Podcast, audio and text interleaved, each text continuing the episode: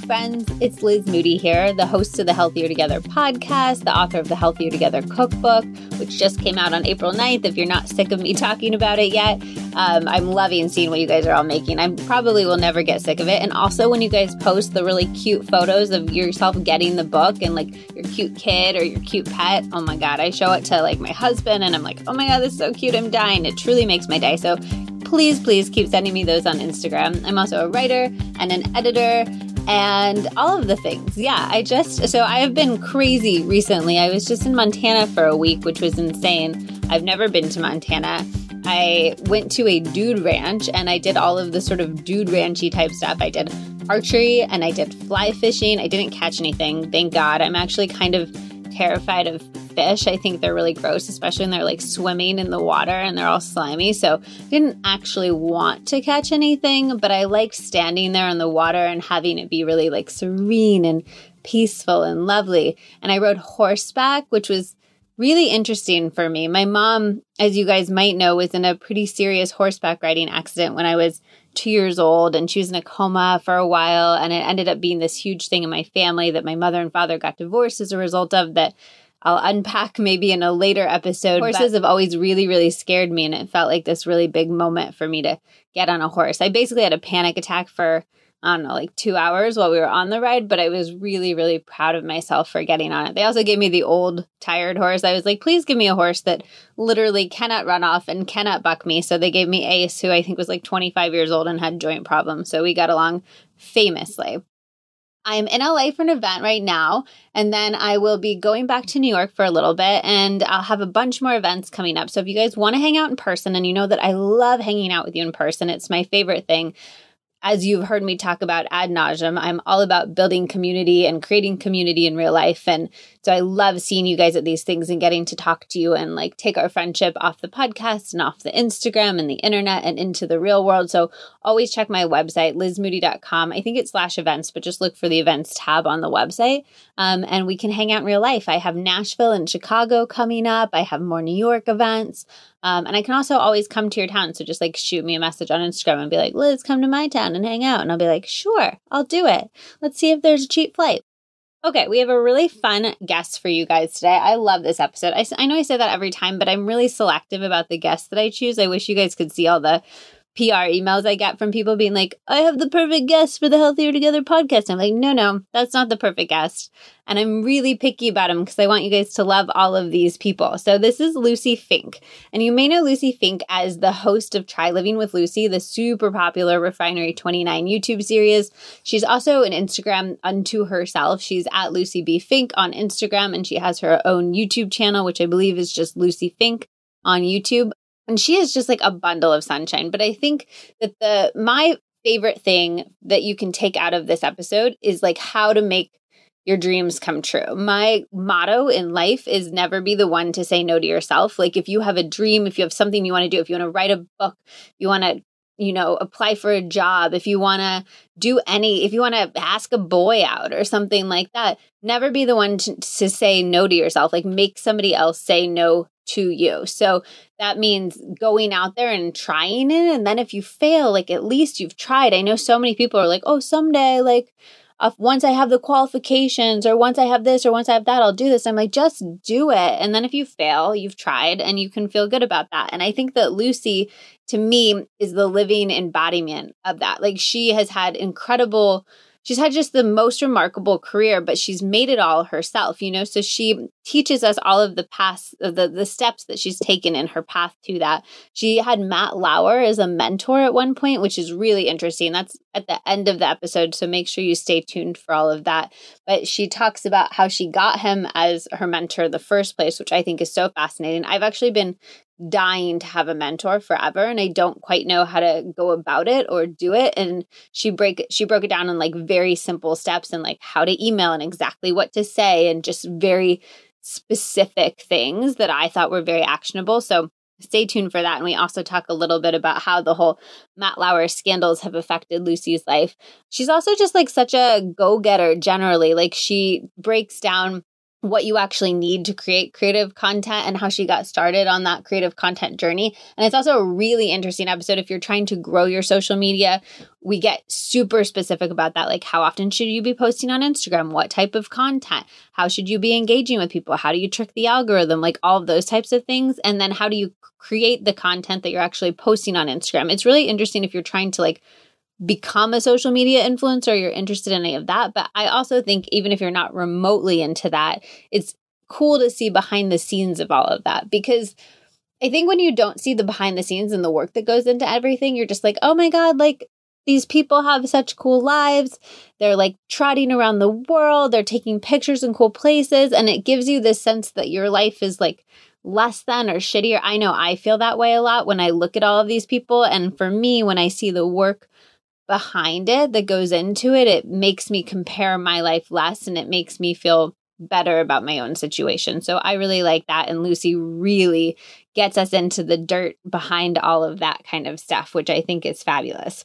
We also talk about Lucie's own health journey. She had her gallbladder removed, which uh, we talk about how that was the result of her birth control, which I have never heard before and was really fascinating to me. And that and a number of other things sort of sparked this whole huge health change in her life. And she's changed how she's eaten. She's embraced Ayurveda, which I found really fascinating. So we talk about her wellness practices. And I thought that was super interesting. Um, there's just, it's just like a great episode. I'd say this is one of the more like how to have your best life in a career sense episodes that we've done. Uh, so if you're interested in that, if you're interested in like kind of having your day to day life and what you do be more what you love, I think you're going to really love this one. And as always, I really like to talk about it with you guys. So come chat with me on Instagram at Liz Moody. Um, DM me, send me, you know, posts about what you thought of the episode, what you thought of Lucie. Send me future guest requests for episodes. I love all of that and you know like blah blah blah. But if you like the episode if you could do a little rating and review on itunes or wherever you listen to podcasts i know every podcaster says it but it's because it like makes a difference. It helps itunes rank you differently in the algorithm and it recommends the podcast to more people and you know, it's like important. So if you do like it, if you could do that, I'd so appreciate it. I'd appreciate it more honestly if you like sent it to a friend and you guys talked about it in real life. Cause again, I'm just like, community, please, let's make community. But whatever you want to do, or just like, you know, chill out and listen to it and eat some cookies and like live your best life, have some wine. And I hope you guys love it. All right, Lucie, welcome to the Healthier Together podcast. Hey, Liz. Thanks so much for having me in your beautiful, beautiful apartment. Thank you. Welcome. The light in here, I feel like this is like, I can understand how your YouTube is so beautiful because the light in here just makes everybody look like glowing. Not that you're not glowing beautiful, you are. I totally agree, though. The light, the, the, the light windows are giant. Stunning. And we definitely picked this apartment for the light. For the light. Yes. Does your fiance is he like understand that he needs to live sort of a social media ready life?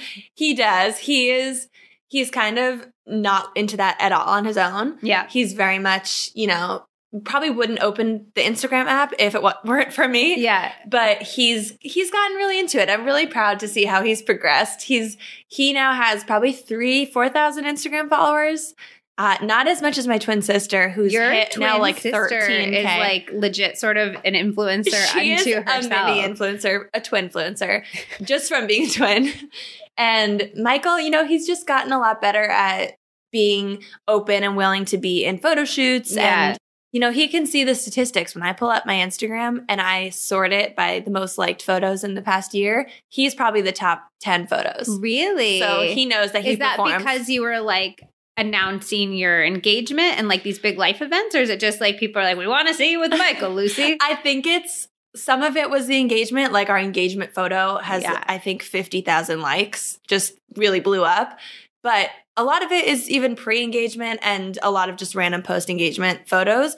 I think it really is because he's probably you know a significant other is like that person in the in an influencer's life who's the most like interesting to the audience. It's like who is this Mm. person that he or she loves and what is their relationship like? And I, I think especially being on youtube people get this real desire to know what your personal life is like and i think that's why they really care about my twin sister and my fiance and like all these people that i spend so much time with start to become important to them in a way So I want to talk about your twin sister. I want to talk about Michael. I want to talk about a lot of things. But since we're in sort of the social media land, let's kick it off with that. I feel like you have a real sense of like, I feel like there's a lot of influencers who are like, I don't know why people follow me. I don't know. They try to like make it feel like it just was like so organic and they just woke up one day and they had like a hundred thousand followers. um, and I feel like you seem to have a really good understanding of like who your audience is and why they respond to you and why they like you. Can you kind of speak to how you became an influencer, what your goals are with that, and like how you know what to post or what your audience is interested in? Yeah. So did not happen overnight. We'll start with that. It took probably, you know, three years since I've been doing this, three plus years. I started in 2015 at Refinery 29. And really, my Instagram growth was a very slow climb that happened alongside the chronic endless posting of YouTube videos once a week for three straight years. That's like over 150 YouTube videos. So many Yeah. assets, so many episodes. And on top of that, Refinery 29 was also getting into the Snapchat land, and we had Snapchat Discover, which when they were one of the first maybe 15 publishers on Snapchat Discover, they were getting millions and millions of views Oh, every wow. day.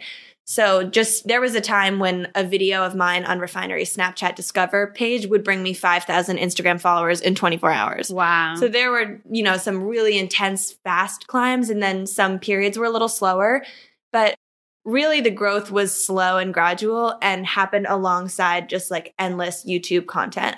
And I always tried to make my YouTube content very much audience driven. So asking the audience, what 5-day challenge do you want to see me try next week or with Lucie for Hire, what job do you want to see me try? And really like sitting and reading those comments. Those were our, our meetings at Refinery 29 where what episodes does the audience want to see? Let's go read through comments and highlight our favorite ones and then talk about what we think works from a production standpoint.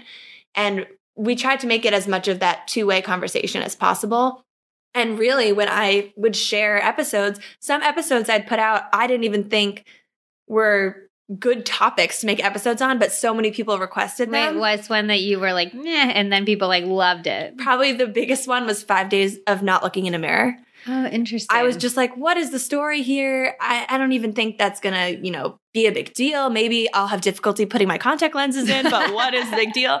And then I tried it, and of course, it was a really interesting experiment. And the video went up and it did really well. And I was like, there's case in point, just do, you know, follow the audience. At the same time, there is, I do need to have like a producer's hat on and a little bit of a production lens with the, certain topics that people want me to do. Probably I shouldn't do. Are there ones that what are ones people have requested that you don't feel like would have enough narrative to do? Well, one that people have requested that I just don't think is culturally sensitive is people want me to try like wearing a hijab for five days, or Ah. you know, people want me to try some some more cultural and religious things that I think are a little too sensitive for this day and time period, that makes sense. things that refinery wouldn't feel comfortable with. right. Um, there are also certain dieting episodes that I personally am not. I don't want to do to my body, um, and refinery is very anti-diet culture. So Five days of intermittent fasting where you just Yeah. don't eat anything the and like entire that, time. you know, at the same time, I have to remember that I'm like a small framed yeah. white girl. So like, I don't want to come off. I just don't want it to come off in a poor way. And so it's, it's always thinking about what do people want to see and what's appropriate and what is on brand with refinery, and then marrying all those together.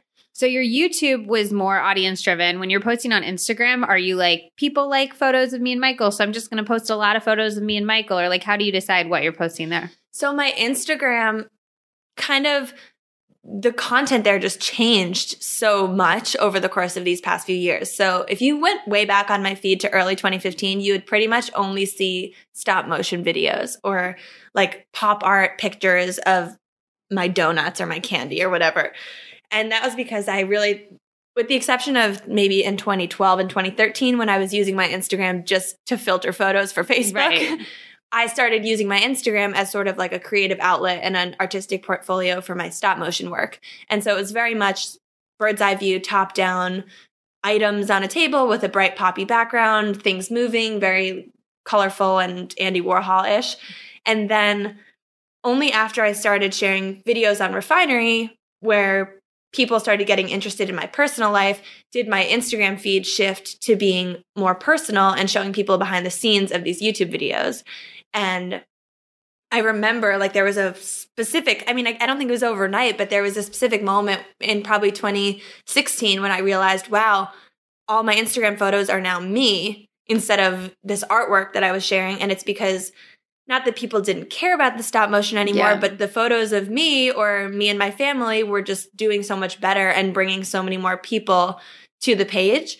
So that was when I started thinking, okay, I guess people want to see this. And now, of course, with the insights feature, you can really see what people like. Yeah. and I kid you not, it is straight up, you know, row and row, row after row of just me and my sister or me and Michael are the consistently most liked photos. So then what do you do on like a day like this? You did a dance workout. You're in like a casual t-shirt and leggings. You look super cute, but like you're not in state. Right. What will you do if you need to post con do you like create a photo on dates where you don't have photos? So usually I don't think I am the kind of person who wakes up and just snaps a selfie and posts that on my feed. My photos are a little bit more stylized and edited and I try to have them be a little bit more I don't I don't know if the word is highbrow, but a little bit like arty. More artistic, yeah, yeah. And, and thought went into them. That being said, I have noticed that if I sprinkle in the occasional selfie in my workout outfit, it actually does really well. People are like, "Oh wow, this was taken She's on like a real iPhone. person." Exactly, yeah. and I I don't necessarily see myself as someone whose entire feed is like that, but every so often. So you know, on a day like today, I had a sponsored post go up at 9 a.m. So that was pretty much my post for the day because I yeah. usually only post once a day um, unless I have something else to say, which I did today.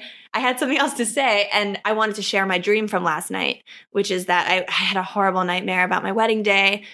And I, in my dream, my dress was navy blue, and my the sequins were falling off. And Dwight Schrute from The Office was sewing the sequins back on. Oh, and I don't think he'd be very good sewer. I don't, I don't know, yeah. but you know, I had that moment where I was like, I want to share this right now because this is a dream I had last night. So I posted that photo and I just used, you know, I went back in my camera roll to when I was trying on dresses and I used one of the photos from trying on dresses, not of my actual dress, but a random one. And I mean, if anyone looked at my camera roll, they'd probably be overwhelmed with the amount of photos in there. I want to say it's like 16,000 photos. And is that just because at every opportunity to take a photo that could be usable, you're like, oh, I will take this photo? It's it's probably because when I do a photo shoot with a photographer, right. sometimes I'll just, you know, meet up with the photographer, bring three outfits and bang out a lot of content. Okay. And I'll just airdrop all of those to my phone and kind of have them at my disposal in case I have something to say and I want to find the right picture that goes with it. If I'm on vacation, I try to just like if there's ever a moment where it's really easy, hand the, my phone to someone and just have them take a photo. And you try on vacation to be like dress cute and like have your hair look cute so that if those moments arise, you can take a photo? I definitely think about what I'm packing yeah. in the sense of oh, I'd love a photo in this. A lot of times it's actually for a contract and and like oh, I need to take a picture of yeah, this yeah. swimsuit. Sometimes it's a brand has sent me an outfit and I'm like, oh, Florida would be a great place to wear this because it's so summery and it's the middle of March here.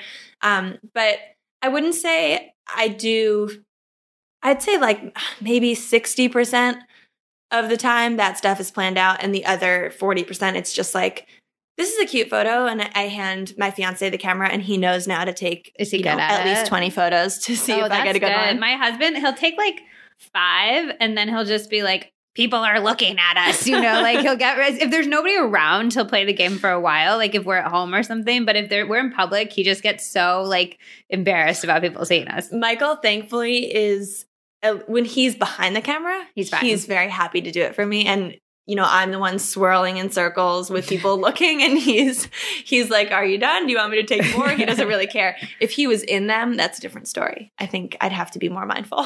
Do you have any tips to take like an amazing Instagram photo? Truthfully, I don't think the camera or the lens is the key here. I mean, I did just buy a new camera and I'm really excited about it because it does have a really cool lens, but that said, I think so many of my favorite Instagram photos are just taken on an iPhone. Do you so you regularly post stuff that you took on an iPhone? Regularly, totally. yeah. Okay. Um, and I do edit the photos in Lightroom, and sometimes I use like certain presets on them that I think make the color look really nice. But I I'm not the kind of person whose entire feed is one preset. Yeah. Um, where like everything looks like it fits together with a theme, just because I feel like your theme is like very colorful. saturated. Yeah, yeah, I, I love like I always say to people, I love fake looking photos. Like I almost use my Instagram feed as a art form. Yeah, Where whereas if someone was looking at a sunset and the sky literally looked neon pink and purple, they'd say that looks too fake. I'm like, that is beautiful. I love that. So, and that's just my style. So I think my color scheme, scheme quote is being in air quotes right now, is very just colorful. But that, that being said, I feel like I could pop a black and white photo in and it, it's fine. So I don't feel like I have to stick to a consistent grid. And I actually rarely look at my grid. I know a lot of Mm. influencers put their photos in another app like a first to see how app, it looks. yeah. yeah. I more so focus on the actual individual photos and just how they look in someone's feed, not really when they're looking at my whole page. And that's because if you even go to the insights, like I'm pulling it up right now, if I go to my Instagram insights, it's telling me that my account has had 1.9 million impressions in the past week. okay. And of that 1.9 million, only 65,000 went to my profile. So because But of that, isn't going so what I had an influencer tell me that the reason you worry about your grid versus like the photos that appear in somebody's feed when they're scrolling is because that's how you gain new followers. that is true. I think that if your grid Because people will come to your grid and then they'll be like, "Oh, this is beautiful. I want to follow you." Yeah, I think when people come to your page, they obviously look at your bio, they look at your bio photo, maybe they'll look at how many followers you already have Yeah. as a determinant of if you're, you know, worth, Worth following, following, for yeah. them.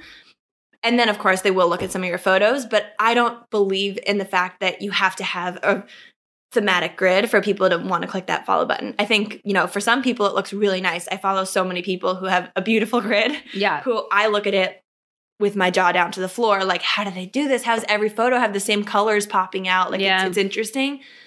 I especially am drawn to those like pristine white minimalist grids that are Mm. just every photo is just like white and gray and Yeah. very clean.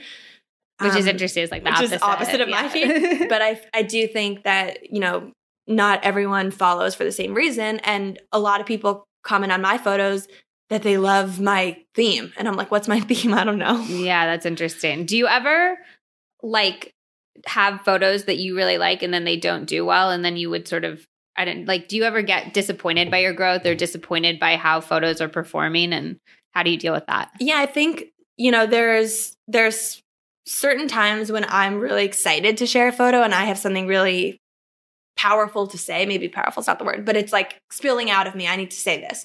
And I always find that when I feel that excitement about the post, it usually does on par with how I felt versus the times when I'm like I feel like I need to post just to post, which I really try not to do. Do you post every single day though? I do, but I not as a hard and fast rule. There have been plenty of days that I've skipped because I haven't had something to say, and Right. I've reminded myself of this moment where there have been times in the past when I've been like, I really just need to post just to stay active, and I'll go back in my camera roll, find a photo, say something that was not really relevant to how I was actually feeling, and the way it performs always is linked to that. And I'm always like, wow, they could tell. Mm. They That's could so tell that I didn't really care about that post. Is there anything that you would tell sort of like the baby influencers like your sister or something who were trying to grow and they didn't necessarily have like hundreds of thousands of followers that were making people want to follow them in the first place? I personally think captions are such an important part of Instagram these days. So many people can have just pretty photos. And yes, that might drive a big following just because people want to look at these aspirational images. But your captions can basically be a blog. Like, I don't even have a blog, and I just use Instagram and my website as mm-hmm. the place where I can connect with people on a longer form. Obviously, also my YouTube Yeah. is more so my my longer form platform, but people don't realize how much how in depth they can get with captions and how much people can learn about you. The other thing I would say is to try to have some semblance of a regular cadence on the app.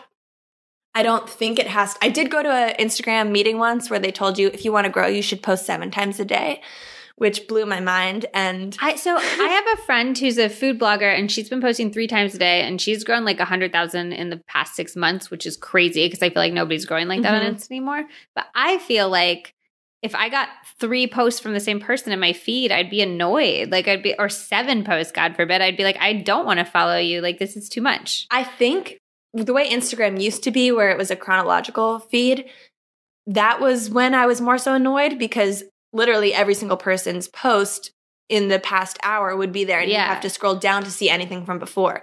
Now with the algorithm, which is kind of tricky and who knows why you're seeing what, What? Yeah. I'll see posts from four hours ago, from two days ago. And I think Instagram's just serving you what it thinks you're gonna like based on who knows. and if what. you post seven times, the idea is there's more of a chance that there will be something that somebody will like. I think the idea is that if you post seven times, first of all, not all seven of your posts will necessarily show up on everyone's Right. homepage. But secondly, the idea and what I think is happening here is I think Instagram is doing this thing where if you post more, you're basically getting, because you've just put out more content, there is now more time being spent from phones across the world looking at your page, which is somehow signaling Instagram that people are liking what they're seeing, which is mm-hmm. pushing you more places. And I did actually hear with Instagram at that meeting I went to, they were encouraging people to write captions that were longer, So that people are reading the caption for longer, not for the purpose of, as I said, connecting with having people, know know stuff about you, Yeah. but actually for the purpose Just of time on the tricking page. the app that people, you know, Instagram doesn't know you wrote a caption. They just think people are staring at your photo. And so they're like, let's give this to more people because people seem to like this. Oh, that's so and interesting. so I don't, you know, I'm not encouraging the new newbie influencer to just trick the app, but I do think more content leads to just general more eyeballs, which probably brings you up in the algorithm in a way. That's interesting. Do you get jealous of like bigger influencers than you? I, you know, I used to be like really figure trying to figure out how to grow. Like I, I used to be really focused on I just want more followers Yeah. and I want to grow. And I always did things in the right way. Like I never bought followers or did any of the fake whatever. I always grew authentically through YouTube. And only recently did I hit a point where, I mean, I wouldn't say I'm still like, I wouldn't say I'm over wanting to grow. Of course, Yeah. I would love to have as many people connecting with me as I can. But that said, I did have a few moments recently where I've been like, why? Why do I want more? What is more going to bring me? And there was even a day recently when my Instagram went back by, I guess, a thousand people. Was that when they were clearing all the bots? no, it wasn't that day. It just like I had 151,000 and then it went back to 150 Okay. and it just it had been teetering on the edge and it finally dropped over and it went back and i remember being like viscerally upset that that number mm. had dropped but on the same exact day that the number dropped i opened like three separate big emails from brand partners that wanted to partner with me and i was like lucie you're the only one that's staring at this wanting it to grow. Meanwhile you're already at a stage where brands are interested in partnering with you and they don't care. Like they want to work with you for what you've already done and for who you are. And the fact that you went down a 100 or up a 100 or down a 1000 or up a 1000 is just meaningless. And it was just a funny reminder like that those partnership opportunities came on the day that i was so devastated about this loss. Yeah. And i realized there's no tie to how much income i'm bringing in and that number i mean yes There's some maybe tie, there's some yeah. tie on the big scale but nothing that like, Like a a few mini- followers yeah. here and there can change and i just you know i look at some people who have giant accounts are getting like the same engagement numbers as me and then some people are getting way more Yeah. and And then some people with tiny accounts also get huge giant, yeah. engagement. Yeah. which is interesting. and i just think you know it's brands take everything into consideration when they pick who to work with. And i really don't see it as is the brand choosing between me and person xyz oh they chose them. Like i am at a loss. I don't see it that way. I really think the right brand opportunities or the right partnerships come to the right people at the right time. And if a brand chose someone else for an opportunity over me I know something else is going to come. And mm-hmm. it's not, I, I try not to have a scarcity mindset about it and just think of it as there's an abundance of opportunities. And.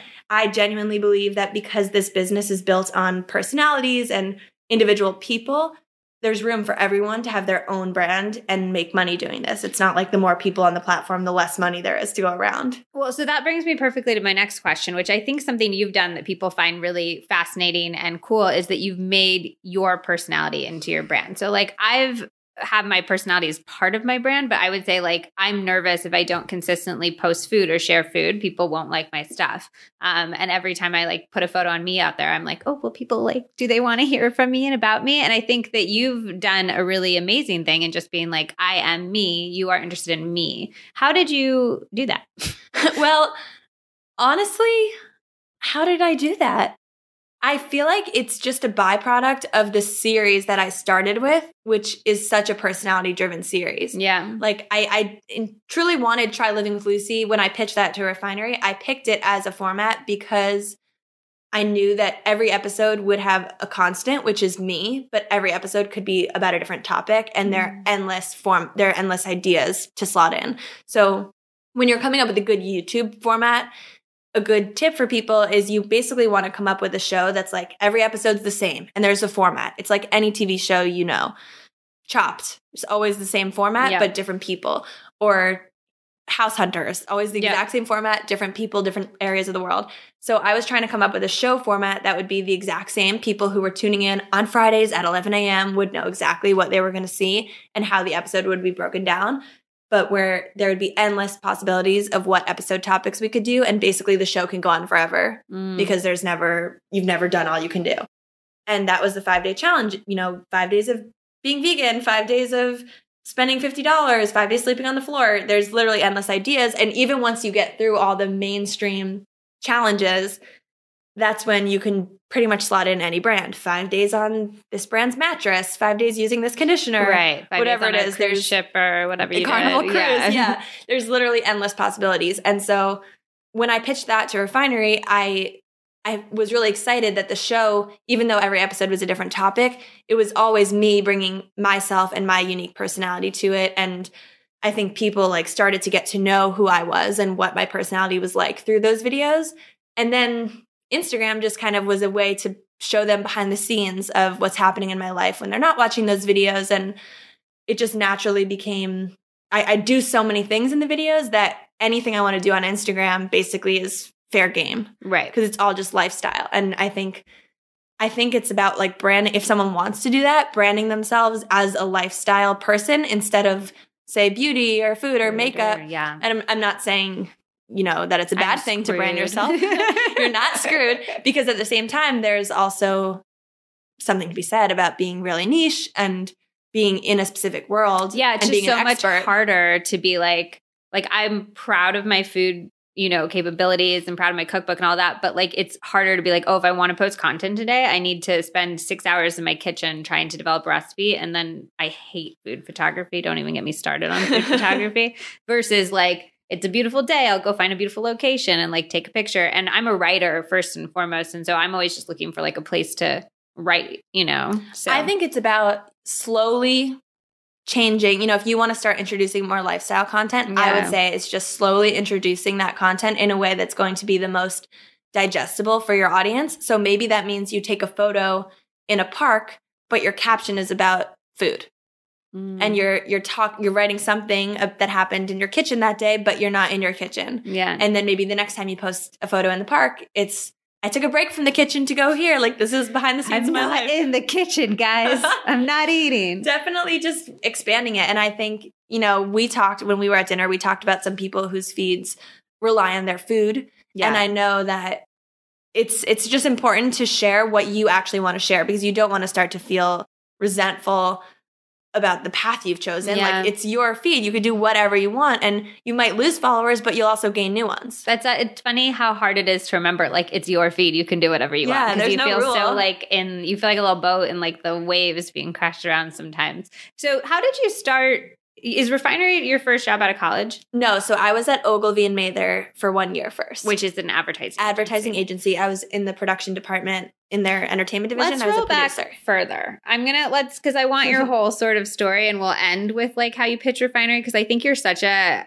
I'm I my life philosophy is never be the one to say no to yourself. Like if you have an idea, always make somebody else say no to you because you don't know if they will. And I feel like you're the living embodiment of that to me and you've done so well in that in your life. Thank but let's you. roll back to like when you're a tiny kid. Mm-hmm. Are you the ham? You have a twin sister. Are you like the attention getting cartwheel doing one? Definitely. Okay. I was definitely the performer I my parents tell us we don't really remember this, but my parents tell us that I used to do shows in the house, and my sister would be sitting quote front row. Not that there was any audience row to sit in, but she'd be sitting right in front of me. And as soon as it would over, as soon as it was over, she would cheer. Oh my and say, God. Again, again, again. and my parents were like, "Allie, no, stop egging her on." But apparently, so she created you. This is like Allie's She's- fault. and to her credit, yeah. yes, Allie has been like a built-in audience for me from when I was little. Doing that kind of stuff, I used to pick up cameras around my house and shoot. I remember one in specific was a commercial I made of how to make the proper peanut butter and jelly sandwich, and I just set up the camera on a tripod. I have to find this footage. That is, somewhere. um, if you find it, I'm going to put it up with the episode. That's like, I'm- I'm gonna have to search. Yeah. But I remember, you know, putting peanut butter on one side of the bread and jelly on the other, and then clapping them together right in front of my face, and then like showing it to my family, like as a big movie screening. Um, and I remember, I remember sitting in front of the mirror and like acting. I, I not that I'm an actress at all, but I was really into just performance in every way, shape, and form. And when I was really little, my mom did sign me up she did take me to like do an audition in the city, but I really chickened out and I was really shy. And I, I remember reading some script for like a Cheerios ad and just totally chickened out. Oh, no. Now when I think about it, I'm like, God, Lucie, I wish you could just know what you know now about like how cute it is when little kids are proper adult sounding and just like go in there. Yeah, and but like, who knows? You might have like been a whole drug addled like child star situation. Maybe it's good for you. And there was another time when I I heard a casting call for a reality TV show and I called like as an 11-year-old I called the station and this whole crew came to my house for a interview basically where they wanted to meet us and see if we were good for the show and then they called my mom back and said we love you and we want to follow the kids to school and my sister and brother both said no so we had to get out of it Were so you so mad at them? I was, I mean, I, I wasn't like really mad because I didn't know exactly where it could lead Yeah. to, but I, I was definitely like, you guys are ruining my life here. You could have been the Kardashians. we could have, who knows that, I don't even know if that show went on. Maybe it was the Kardashians. Maybe it was the Kardashians. Yeah, the first one Would have been the Scarsdale. yeah, the things. So, you know, there were signs here and there that I was into the media world. But come high school, I was like, I don't know what job I want to have. And I didn't really see, I didn't really see a clear future in the media world. Were you cool in high school? I was cool. I think I was cool. I was the president of the drama club. Okay. But I was not only friends with drama club people. I, I think I was cool. I was really nice to people in high school because in middle school I wasn't. Oh, In middle school I was just in a group of friends that was kind of was kind of mean. And I was like, what's going on? Like, I just remember being like, oh my God, I had this realization in ninth grade that it's so not cool to be mean and that it was like really cool to be nice. And I, my sister and I left a friend group and joined a new friend group. Were you group. guys always in the same friend group? We were. You weren't like um Jessica and Elizabeth in Sweet Valley High, where one of them's like the book reader. No, and no, one of we were like, really the good popular friends. girl. we have different different skills and we're in very different industries. She works in finance, but from a social perspective, we've always had the same friends and liked the same kind of people. So, sometime around high school, I was just like I on the side of all of this media stuff, like completely separate. Another one of my interests was medicine, and I was very into watching surgery shows on TLC. like, like not Grey's Anatomy. No, no, no. Like, like my heart surgery story on Oh TLC. You know, open heart surgery videos, and I would go on YouTube and basically watch like gory C-section videos, and I was really intrigued. And my mom had a friend who was a plastic surgeon who came over one day with pig's feet and let us practice suturing the pig's feet because I was like, Let maybe I'll be a you? plastic Oh surgeon. my god. And I thought it was the best thing ever. And by the time high school was over, I was just like, I guess, I guess I'm going to be a doctor because that's another thing about having a twin is when you can do something that your twin can't do. In this case, it was like I could really stomach this like bloody, gory stuff, and Allie She would just be like, it. I don't know how you can do that. And I think reinforcement from my parents of being like, Lucie's really into the bloody stuff. Like Lucy can handle that and Allie can't. I'm like, okay, wow, I got to be a doctor.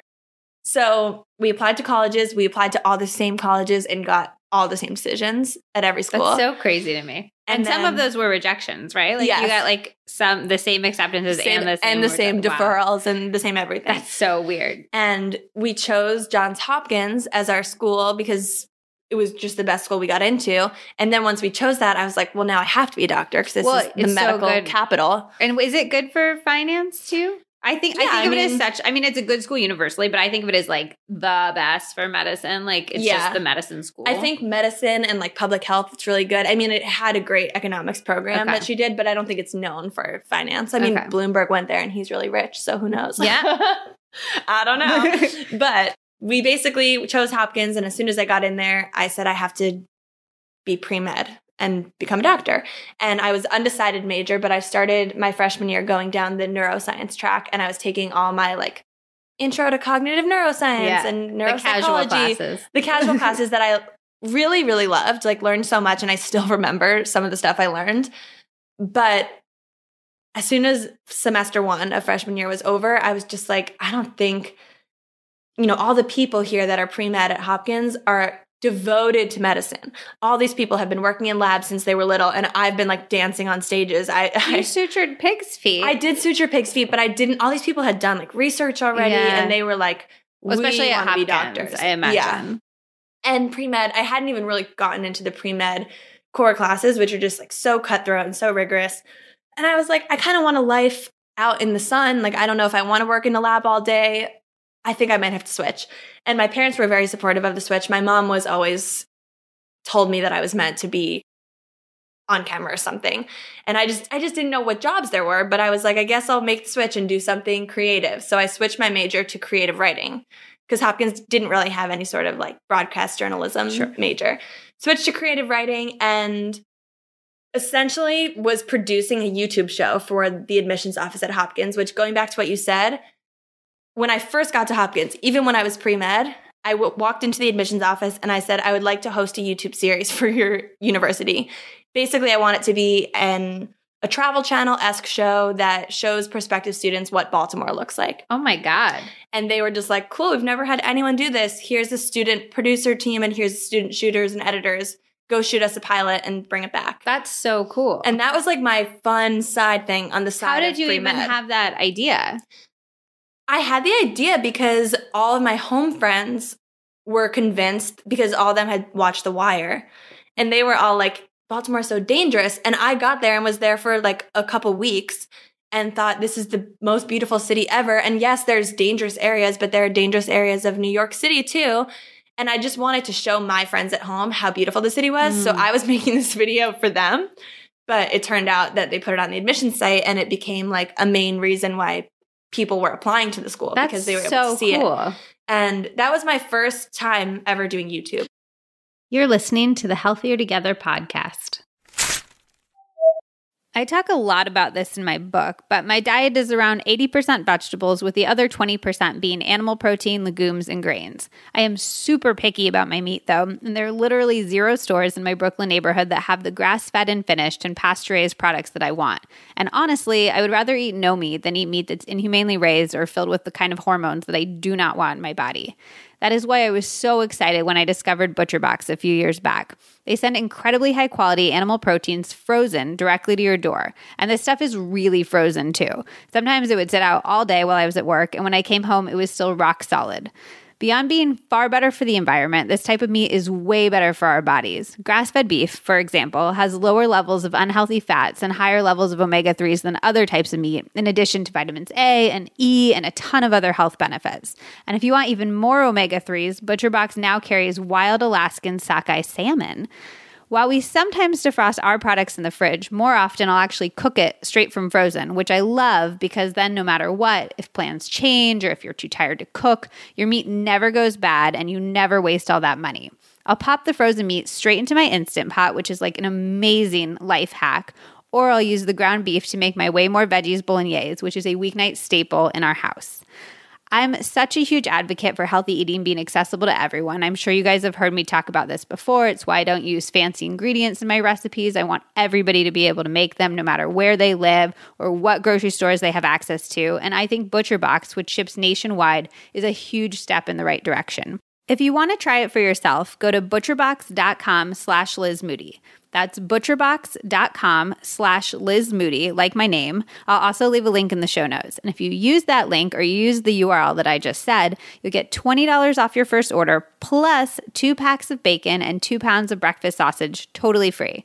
I love ButcherBox. Having a stash of healthy animal protein in my freezer just makes it so much easier to have dinner on the table on any given night. And I hope you love them too. DM me on Insta at Liz Moody if you need ideas for what to make. Now, let's get back to the episode. Like, Are I- your I no parents like creative people, or did they know that that was even an op- a possibility to be creative and make it a career? Yeah, so my mom is an artist. She painted all the paintings that you see around the apartment, oh really? bedroom and everything. Oh my god! Um, she she was a stay at home mom my whole life, but she has like an art studio and she's kind of half interior designer, half graphic artist. These are beautiful. yeah, and she's she's really creative. Like she's definitely been my creative spirit guide forever. Mm. And my dad is a radio DJ, so he's in the media world. Oh, that's so he cool. He grew up. I mean, he is now on a station in Westchester, but he was on PLJ and K Rock in like the seventies and eighties, and was a. Does he have like one of those voices? Like He does. you're listening to. He's like, you're listening to Jimmy Fink on one hundred seven point one. Oh my god, Jimmy Fink is like such a good Yeah. radio name. And I have some great clips of me and my sister when we were little being like, I'm Lucie Fink and I'm Allie Fink and you're listening to our dad, Jimmy Fink. Like he was on the peak when we were in middle school. So oh my god. we used to go record those promos. so for that's him. like a that's like a cool media sort of out of the norm career. So you had that sort of modeled for your whole life that, that was even possible. And I think the only thing I thought for for being on camera was okay, so I'm going to be on TV, and the only real path I saw was getting an agent and being like pitched out to go host. Like a Like travel red channel carpet show gigs. or- oh, Honestly, Travel Channel I would have said yes to, but the only thing I was thinking of for some reason was like an entertainment E-news, host, Yeah. and that is just the last thing I want to do. Like I'm, What are you wearing? yeah, like I don't know anything about fashion. yeah. I don't know celebrity culture, so I can't even like gossip about it. And I just, I always found that stuff, some of it like trashy and and not nice. And I was like, I don't want to contribute to that. And I remember out of school, I part of the reason I chose to go to Ogilvy and do the production side of things and actually like set my on camera dreams aside was because I met with an agent out of school because I had all these Hopkins videos and I also had been on the Today Show in college. So I had like some live clips and How some- did that happen? such another long story. Basically, had really wanted to intern there when I was young, and I was way too young to intern there, but I planted it in the HR person's head that if they ever needed a teen to come on the show, that I was open to being like a teen spokesperson and and answer teen questions. And then uh, I knew one of the food producers there. She was my family friend, and I just pestered her with ideas.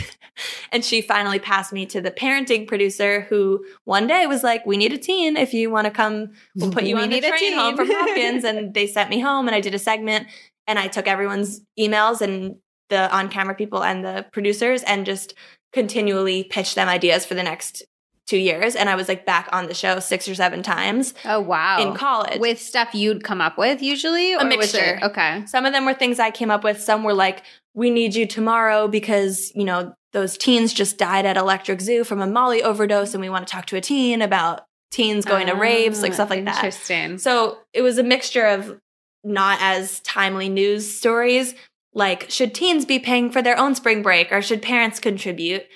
and how did mixed you come up with ideas for that? Your pitches? Like how did you even know how to pitch or what a good idea was for a story? Honestly, I was just thinking of topics that I would find interesting. And like I was listening to my friends' conversations around me and I was like, what are people talking about? What do people want to hear about? And Mm.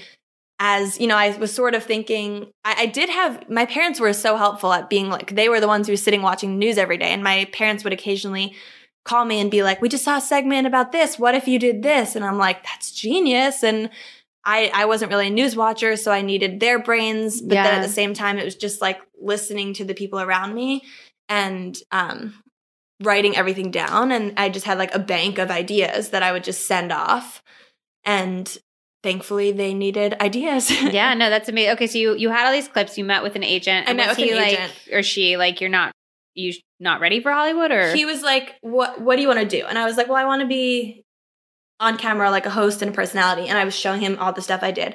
And he's like, I mean, I can sign you, but it's basically going to just be like if an opportunity comes up for you to go host an event, we'll send you to go host the event. And in hearing about what these events were, I was just like, this is what I don't really want to do. Like, I don't really want to be doing red carpet interviews or like going to the Grammys. Like, did you ask him about doing no. like a travel channel show yeah. or something? And, and he was just, he was kind of just like, that's, you know, you don't really have enough experience to just pop onto Travel Channel. Okay. And it was also before social media was really a thing. So there weren't like influencers. This was in like the end of 2013. I mean, maybe there were, but maybe I was, was not one. sort of starting. Yeah, people yeah. were just starting to grow and use Instagram for what it is now, but it was not like people were getting paid or yeah. getting all this free stuff. And I just, I didn't really know what the options were for on camera. So when he told me that, I was like, okay, I think I'm going to choose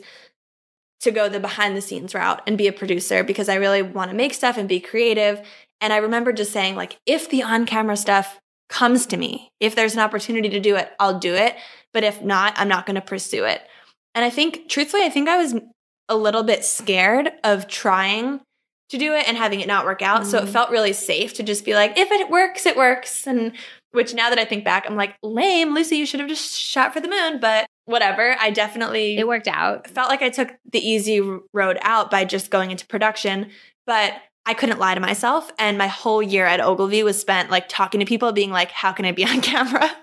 and I remembered every single person I spoke to in that building. I was like showing them my clips from Hopkins and Today Show, and being like, "This is what I do. How can I make a show for Ogilvy?" Like, I was going to make a YouTube series for Ogilvy that wouldn't even go public. It was just going to be like an internal, internal, video series that the employees would get and like that's what I was going to do because I wanted to make content and be in it so badly. And did you do you love it like for the making like if nobody watched your stuff, would you still love the process of creating it? Definitely. Okay. I just love First of all, I love hands-on making stuff. Like the way someone makes a painting that my version of that is putting a video together and i actually mm-hmm. really like editing and the process of like telling the story and adding music and like oh my god making a music video is like my dream. Just editing something to the beat of a song is like so fun for me. But then on the flip side it's whatever i'm actually doing in the video. Ideally if there's like another person that i'm with that i'm engaging with and i'm learning something and i'm taking people into an experience like that's just my happy place. Yeah that's what i love about the podcast. I just feel like it's like oh i can like sit down and ask people that I'm so interested in all the questions I ever wanted right. And just like really dive deep and show people things that they've never seen and yeah. introduce them to people that you think are cool, all while still being you. Yeah. And so I I knew I wanted to do that in some form. And I kept pitching it at Ogilvy and they were just like, this isn't really we don't really need this. Right. And also this is not you know, you're never going to be in one of our ads. Like if we were casting an ad, we would go through a casting agency. Right. We're not going to use our associate producer as the talent in, a, in an ad. And I was just like, okay, I get it. And that was when, very luckily, this woman who was the chief creative officer at Ogilvy, who was one of the people that I like talked her ear off about what I wanted to do, she became the COO at Refinery 29. Oh. And when she ah. got there, she probably a month later shot me a Facebook message and was just like, I'd love to give you a tour of refinery and I think you should meet with the video team here and they're doing exactly what you said you wanted to mm. do. And to make a long story short, I actually didn't know what Refinery29 was, so I was not really impressed by this. and I I had seen Ogilvy in my mind as this like giant 100 year old ad agency and Refinery as kind of like a small startup.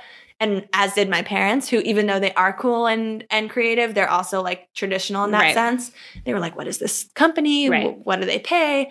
And I went in to meet with Refinery and was very clear with them that I was pretty happy at Ogilvy. Like they were starting to let me do more creative things. They were actually about to move me from the production team to the creative team. And I was like, thought that was a good move.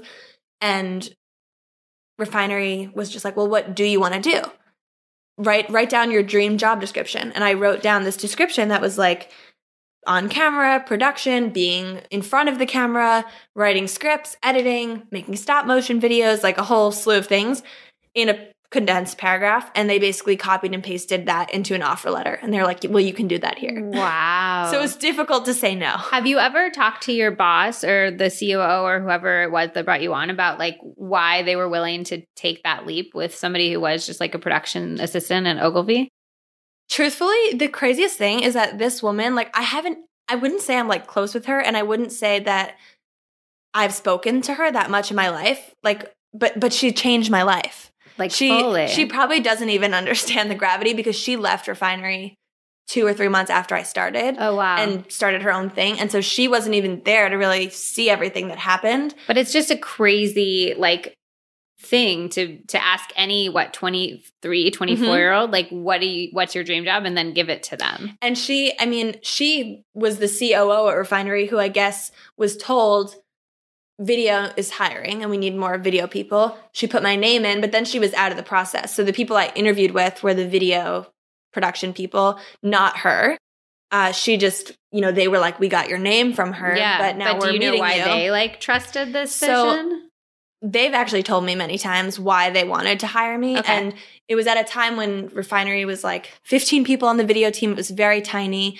They now it's now video has its entirely own floor and is over 100 people and it's just boomed in the past 3 years, but back then they were still getting started and what they told me is that they they couldn't tell me how many people had come in to interview and had said I want to do XYZ but didn't have anything to show for. Like, didn't have anything that said, Hey, I want to be on camera and here's this video show that I self produced. Or, Hey, I want to make stop motion videos for your brands and here's my Instagram account that has 25 Right. of them from the past month that I'm just doing. Oh, and by the way, I was being, I was already, my stop motion business was a little thing when I was at Ogilvy that I like kicked off as a little side hustle. And I was being paid by random brands to make these 15 second Instagram stop motion videos for them. So much so to the point that like that little side hustle was paying my rent wow in 2015 before I had any followers. So it wasn't like an influencer thing. It No, was just a like, producer yeah, thing. wow And when I got to refinery, they were like, we, I think they just saw, you know, you're, you're saying what you want to do, but you're doing it. And the words she used were, if we don't hire you, someone else is going to hire you and you're going to go do this for them. So, So she was just like, we want to take you off the market. What would you say to somebody who is like, I want to be doing that stuff, but I'm not in college, so I can't like have access to a video production team or like not feeling like they don't have the resources to do those types of things? So, in term, I think with different media, there's different skills and, and equipment that you need. But I'm so of the mindset that anything you want to do in the video or production, whether it's photos or video or, stop motion or YouTube or whatever, you don't need a crew and equipment. Like, you really just need. If someone's going to shoot a YouTube video, I'm convinced that someone can start off a whole YouTube series vlogging by just my early try living with Lucie videos were QuickTime videos. I didn't have a camera. Really? It was just QuickTime setup. Some some of it was an iPhone, like the old iPhones. and you weren't didn't have nervous audio. about like with there's so much content out there these days, and so much of it is like very high quality. You weren't nervous about not putting out that level of quality. Honestly, like I didn't even I don't even know what I thought when I was posting these early videos. I had no concept of where it could go to. I wasn't the type of person that watched YouTube, so I didn't know like oh, my goal should be to have this many mm. subscribers and all I was doing was making the videos. Like I Yeah. just kept putting them out and kind of I don't want to say like blindly putting them out because I was reading all the comments and getting feedback and we were tweaking the episodes based on the audience's input.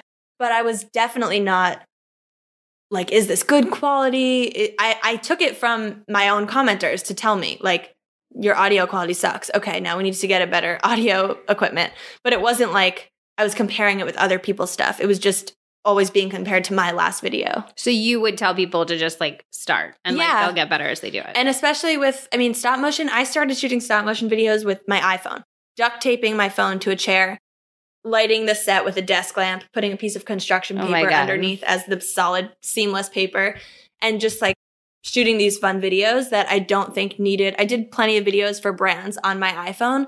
It's all for social media, so you don't need to be shooting giant quality photos. Of course, when I did do one, I did one video in 2015 for a brand that wanted to put it in movie theaters.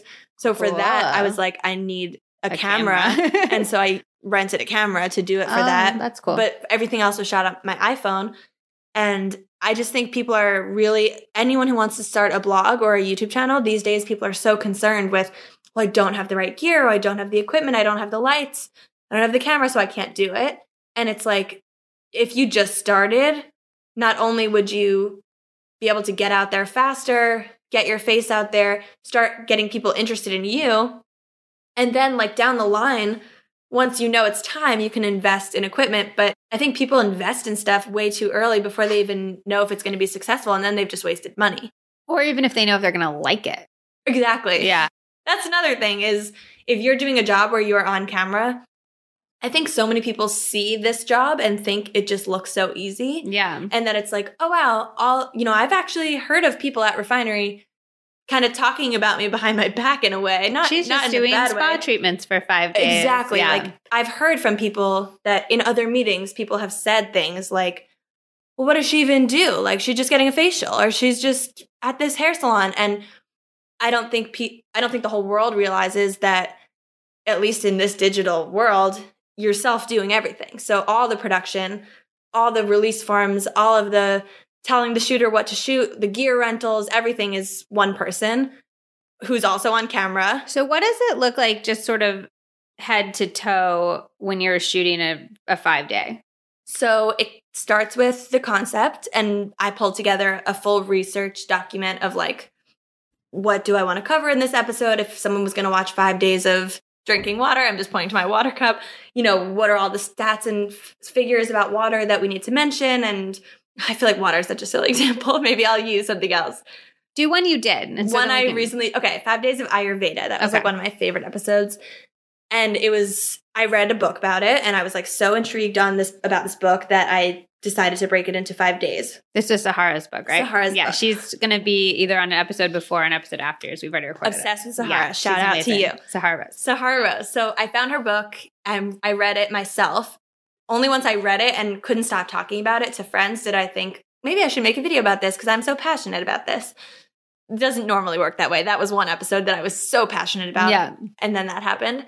So I sat, I pulled together her book, basically wrote up a whole sheet of all the basic info of Ayurveda, broke it into five themes.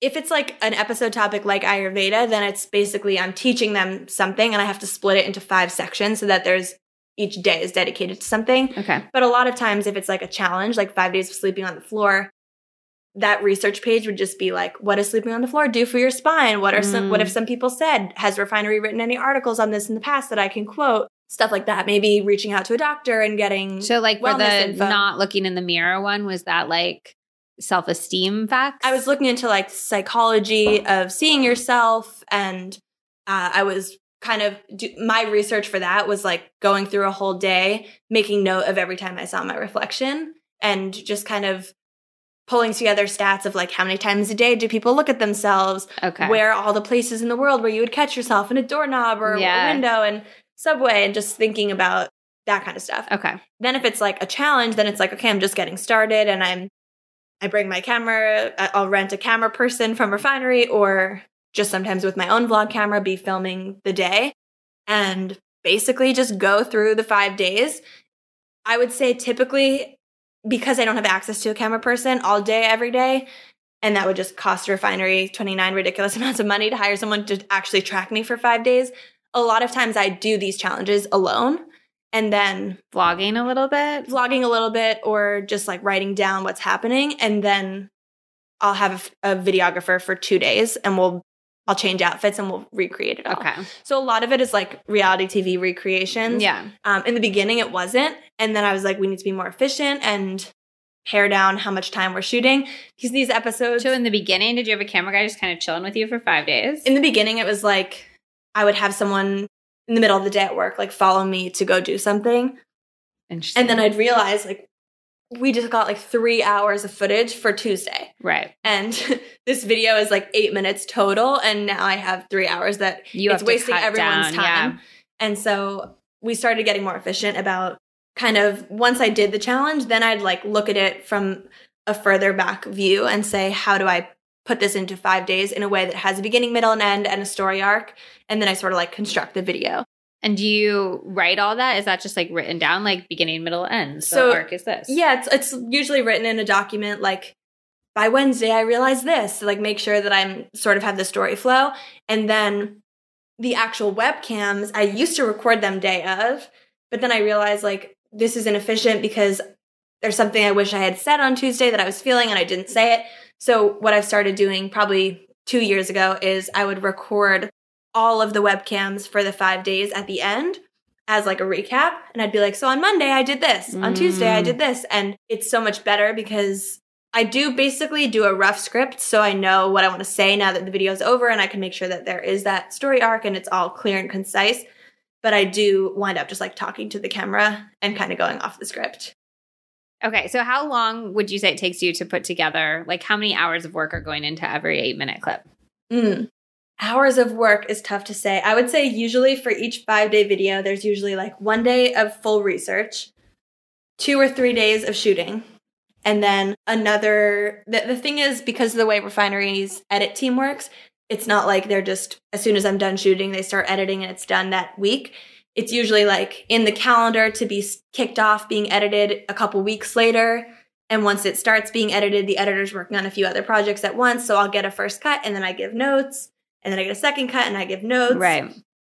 We usually like to, what I give advice for people who want to have a YouTube channel is if you want to do weekly videos, you should probably at any given time have like four videos that are done and ready to go.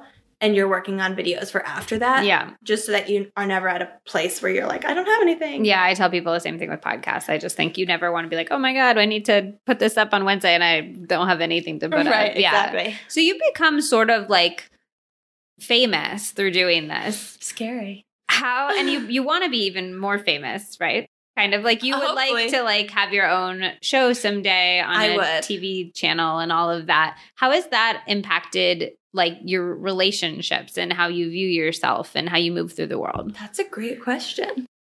Well, it's very interesting because I don't consider myself famous because I am me. And so that's just a very, you know, I feel like when someone says that to you, it makes you like uncomfortable and But also like Scared. it like it also makes me like when people say I'm I have any notoriety from like my books or stuff, it like makes me uncomfortable, but it also makes me like a little validated because it's like, oh, the stuff that I'm doing like matters in some way. Right. And I think I just think it's interesting like I look at so many other people who do what I do and I think they're famous, but I don't think I'm famous. And I I wonder if other people feel that way too because it's it's difficult to look at yourself the way someone else would look at you because you know all the work that it took to get there and it doesn't really seem like the way you look at- a famous person where it's you just see the highlights. And so I definitely I find that word like funny. Also, I think it's funny because I never being a YouTube watcher myself, I was never like obsessed with a YouTuber. And because of that, like when I think of fame, I'm thinking of like Brad Pitt. exactly Yeah. like Hollywood stars and, and and big singers. And it's just an interesting it's there's this interesting dynamic and dichotomy between when people think of like a Selena Gomez versus a YouTuber. And that's because these other stars and celebrities from Hollywood are so unreachable and untouchable and Mm. There you would never be able to contact them whereas people are sending me emails and i'm responding or Right. people are dming me and i'm replying and sometimes i do think like does that make me not famous because selena gomez would never respond to this so what am i doing Taylor Swift does sometimes. does she And she's What very famous. Yeah, she does. She'll like i love her respond to DMs and like show up at people's weddings and stuff.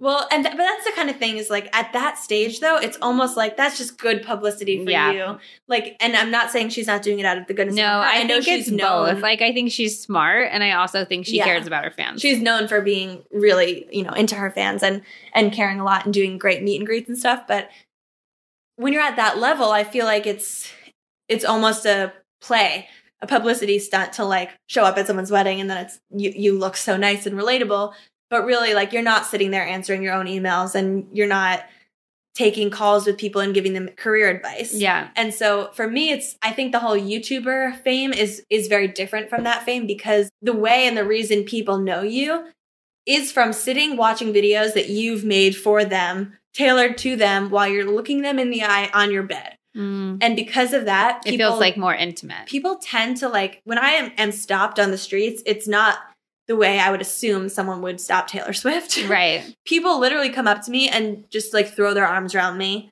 They're just like, Lucie, hi. Or they just like call my name as if we're an old friend.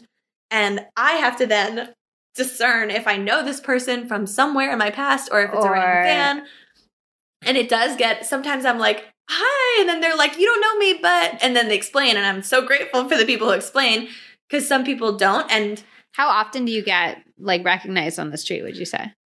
I would say I get stopped and like spoken to maybe twice a week. That's like a fair bit though. And then the others are are DMs that are like, "Did you just walk by 6th Avenue?" And I'm like, "Yep, that was me." So, do you derive a sense of self worth through that? Or is it just like, I feel good about who I am and this is just like a nice to have?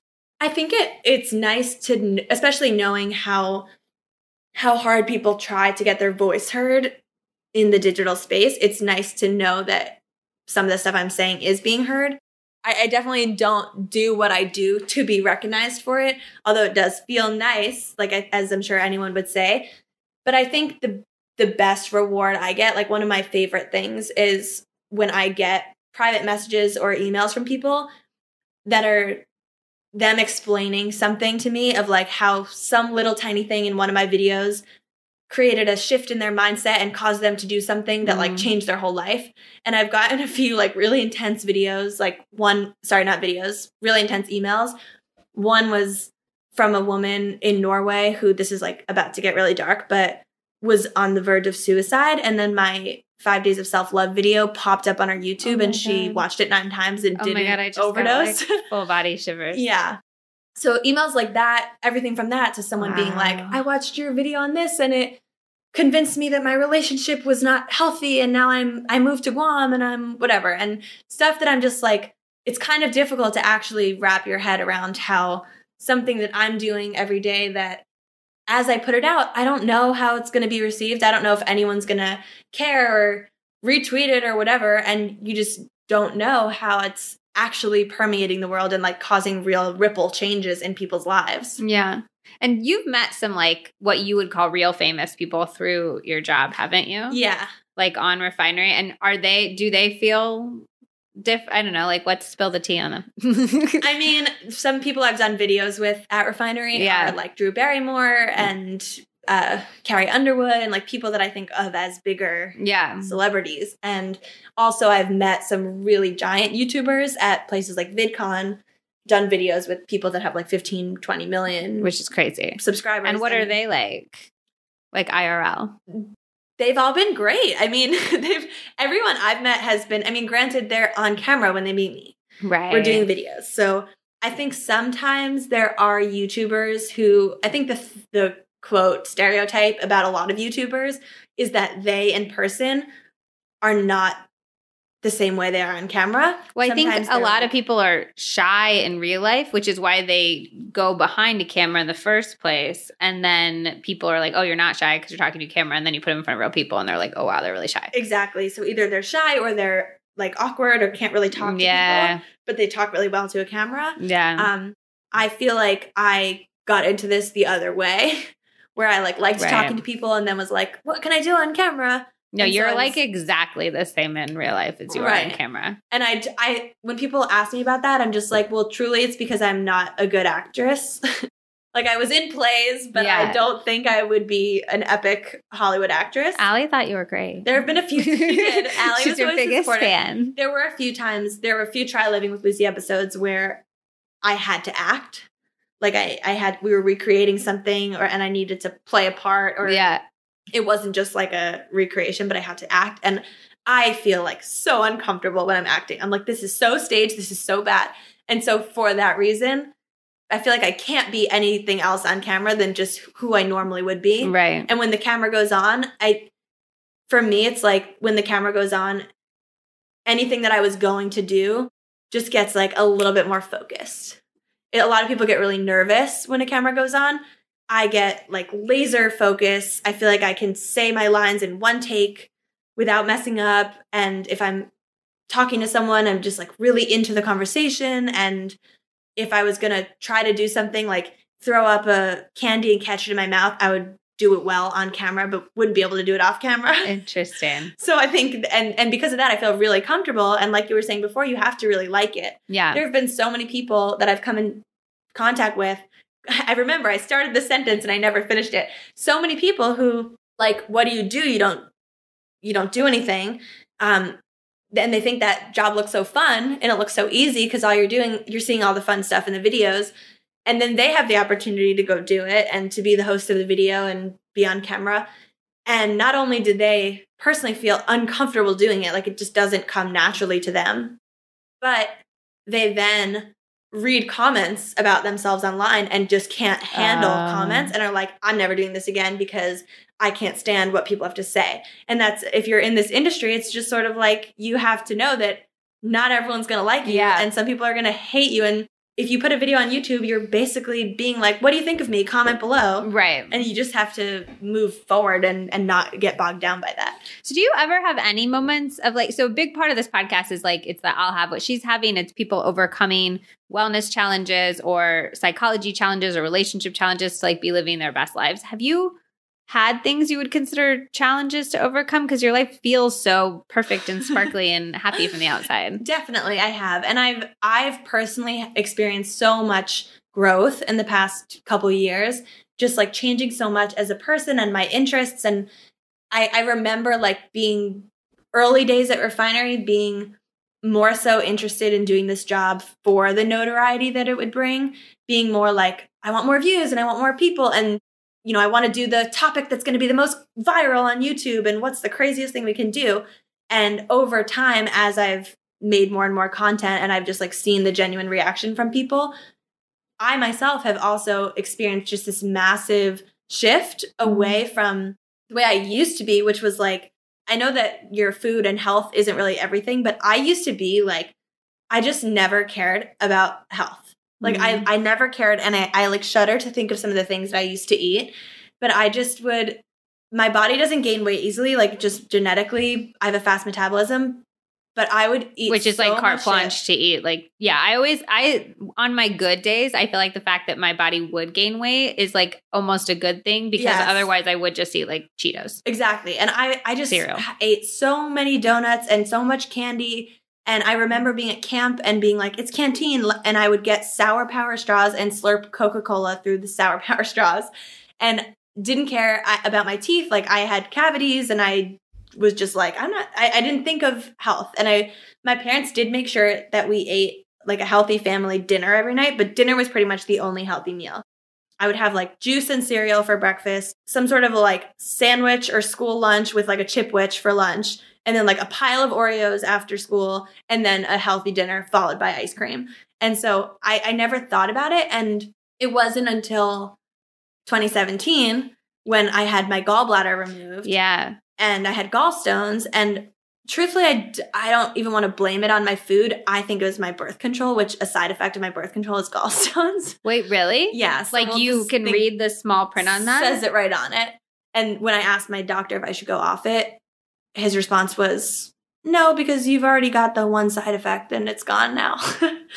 but side note, I'll probably be going off birth control eventually. I just like don't want a baby right now, so I'm still on it. yeah. But long story short, That's crazy. I I had this gallbladder situation. yeah, and I didn't. I saw your YouTube on that, and I didn't even know young people got their gallbladders. Like, I mean, I didn't know very much about gallbladders in general, but I didn't know it was a young person thing at all. Too, is it common for young people? It's not. And it's they usually say the four F's. I think it's like female, 40, fat, and f- something else. And so like I am a female.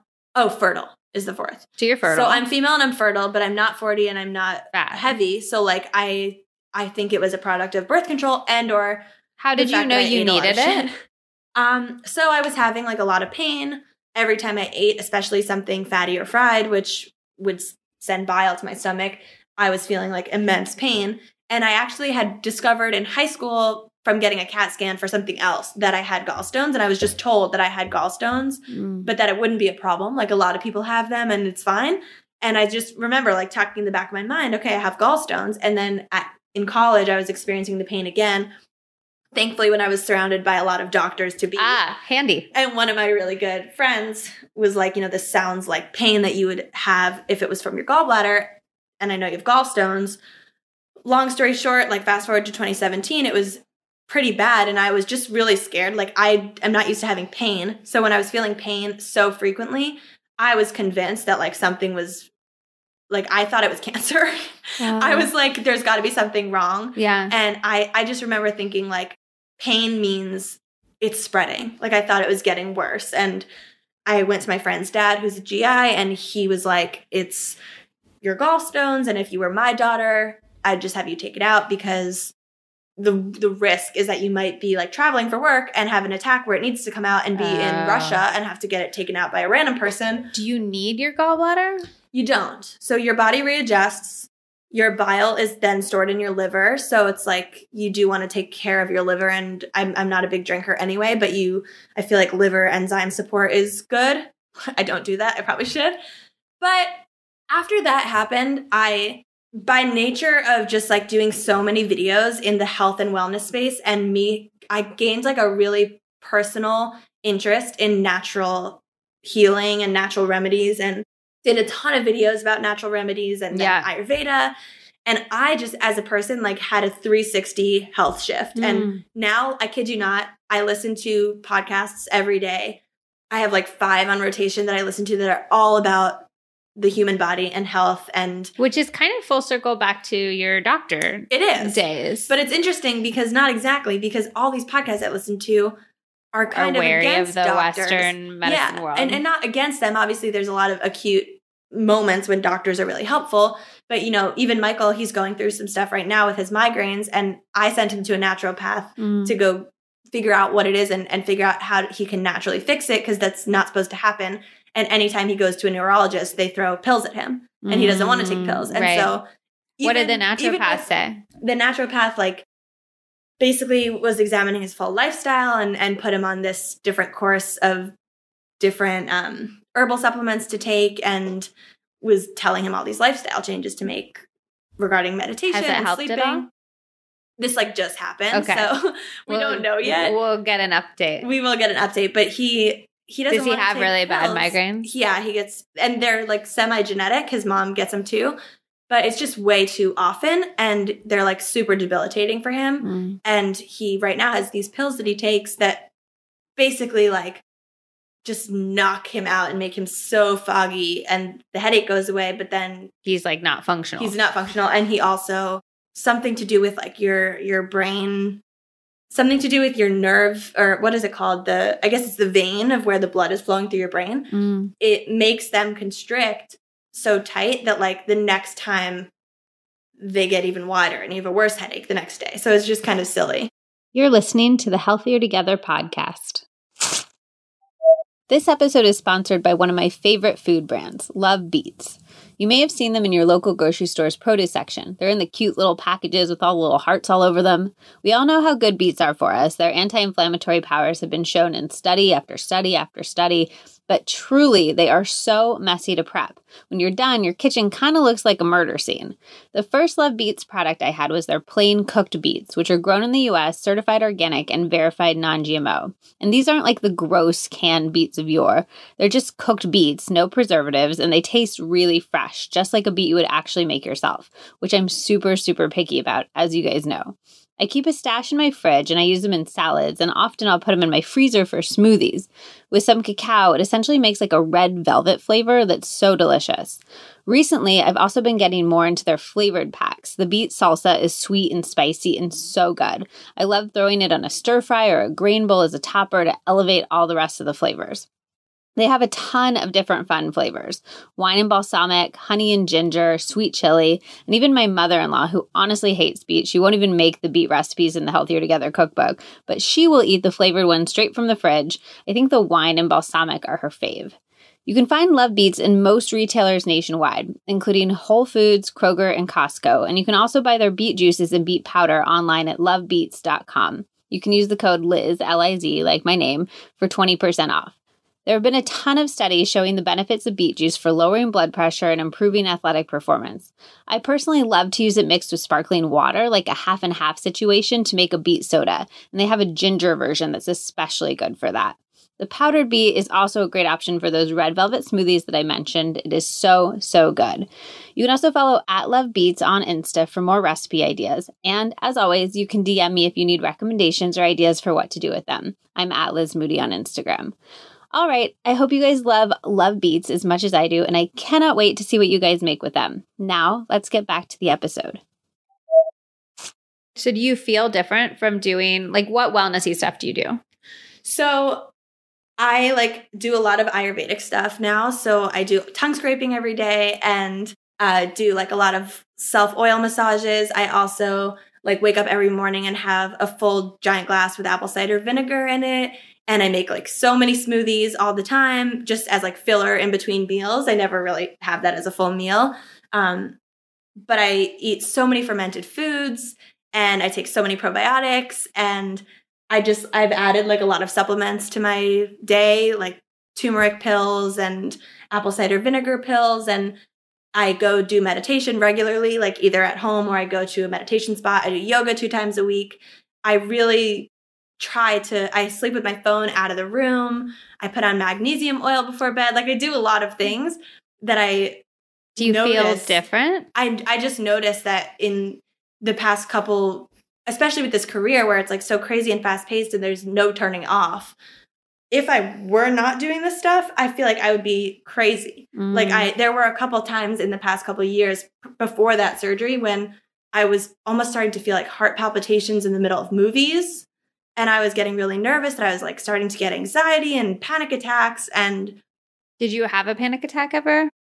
I don't think a full blown one, but, but I just like on the precipice. Like on the precipice, I was it happened a bunch of times that my heart would start racing. And then actually in the middle of my surgery, something weird happened with my heart and I needed to be on a heart monitor oh, for wow. the next few days. And I just was like, I need to calm the hell down and like not be so, I don't, I don't even know what I was. Like, I feel like I just didn't care about health as much. And then I realized how important it was. And now like I really value my health and take really good care of myself. And even things like the gallbladder, I'm like, I even question if I made the right decision to get it out, pulling it out, because now I listen to all these podcasts that are like, you can't. There are natural ways to dissolve gallstones, and I'm like, well, I didn't know any of this before. I know, but you can't like. I beat myself up over so many of the decisions I made like in the past, mm-hmm. and it's mm-hmm. like you can't do it. I know, so I'm trying trying not to be as you know annoyed with myself about that because I feel like there's just been a big shift, and now I'm in this better space. But I, of course, back to your earlier question, of course, still you know, not every day is just like everything's happy and, and joyous. I definitely get stressed a lot about am I doing enough? I think in this job, it's like you don't, especially now that I don't have a full time job and I am my full time job, it's like I can always be doing more work. Yeah. But I work with a mindfulness entrepreneurial coach via Skype once a week. And she has me closing my laptop at 5:30 every day and sending her an emoji via Instagram to let her know that it's closed. So that's I'm amazing. Trying to like shut off at a normal time and do like set morning meditations that she's like helping guide me through. And I'm why I'm did you decide focusing. that you needed that type of like a mindfulness entrepreneurial coach? She actually reached out to me and offered me a free session one day. And it came at a time when I was very interested in doing my own coaching for other people. So I thought, wow, the universe just gave me a coach who I could use for free to teach me how to be how a to coach. coach. And so I did one session with her where I told her that I wanted to coach and she was like, "Well, I can help you through that if you we did a swap where she was like, "I'll coach you once a week for free if you promote me, help promote my coaching program on Instagram." Yeah. And so we started working together and then fast forward a month, I already had my first coaching client from her help. And I turns out I don't want to be a coach. I did it once. It was great. I, I love that you tried client. it though. Yeah. Yeah. And it was really it was a great experience and like it's something that I know I can always do again if I needed extra income or had more time, but it's not what I want to focus on now, but I I did that for a little with her help and then I was like, "You know what? I don't want to coach anymore. I just want to use you as like a basically I feel like she's kind of a mixture between a friend and someone who like she really helped me make the transition from with refinery to being on my own Yeah. and helped me with those like ne- contract negotiation talks like she was she basically Like did helped like role play zen with me or like help you actually like concretely be like, this is how I'm going to act. she helped me like manifest what i wanted like helped me write down exactly what i wanted Mm. and help figure out the right language for me to ask for what i wanted and help i i think she helped me get what i wanted Mm. and then she also helped me basically anything I wanted to do. Like there was a time when I was working with her and I said I really want to become more minimalist and get rid of some of my stuff and she basically like helped me create a whole program to clear out my So stuff. she just helps you like put things into life. yeah, and she if you want to do something like she has all these documents that are like write down exactly what you want and and put it out there. What's her name? We should give her a shout out at Yes, her name is Marjolaine. Her Instagram is Morning Marjolaine. She has her own media company. She's from Canada, but she lives in Germany, and she's a badass. And she's so cool. Did you read that BuzzFeed article that was viral a few months ago about burnout culture and millennial No. burnout? Oh, I don't know if I did, but I read something similar about YouTubers. Okay, well the the framework of this was the idea that millennials in general these days, whether you're in the public eye or not, you are sort of your own brand all the time and Mhm. like instead of being on and off, you're always on in some way shape or form, which just leads to you being a little bit exhausted all the time. How do you combat that type of thing cuz you are your own brand more than even most people are. Mm-hmm. Honestly, if I didn't have Michael, I'd be a zombie. Really? because I think if I didn't have someone who I guess was like relying on me to be there and be present for them, I could easily power through a whole day and night still working. Mm. And I could go, I could eat dinner in front of the couch while responding to Instagram DMs, and I could go out with friends and continue making Instagram stories and just continue building my business while I live my life. But with Michael, he's from the start, you know, he I've been with him since high school, so he's which is so crazy to me. yeah, he's like been there for the whole journey and he is such a good influence in my life. Number 1, he's just like a rock and is like very stable and steady. He's not he has no drama, no problems. Like he's just very consistent and logical and a great steady guy. But he's also very he reminds me all the time that I need to put my phone down. And in the beginning, it did like it would feel like an attack. In the beginning, he'd be like, "Put your phone down. We're on vacation." And I'd be like, "This is my job. This is how I make money." And I'd like kind of fight back. But he knows now, like you know, if we're if we're out together and there's a beautiful sunset, he knows I might pick up my phone and capture it. It's just like part of my who I am Yeah. to take content and make something that I'm seeing in real life into a piece of shareable content. It's just part of it. But at the same time, we've now, you know, we've implemented so many things in our relationship. Like, as I mentioned, I sleep with my phone plugged in out here. So once we get in bed, I don't even like have access to it anymore. And going out to dinner, it began as me being like, I'm kind of afraid to pull out my phone because I don't want him to get like mad.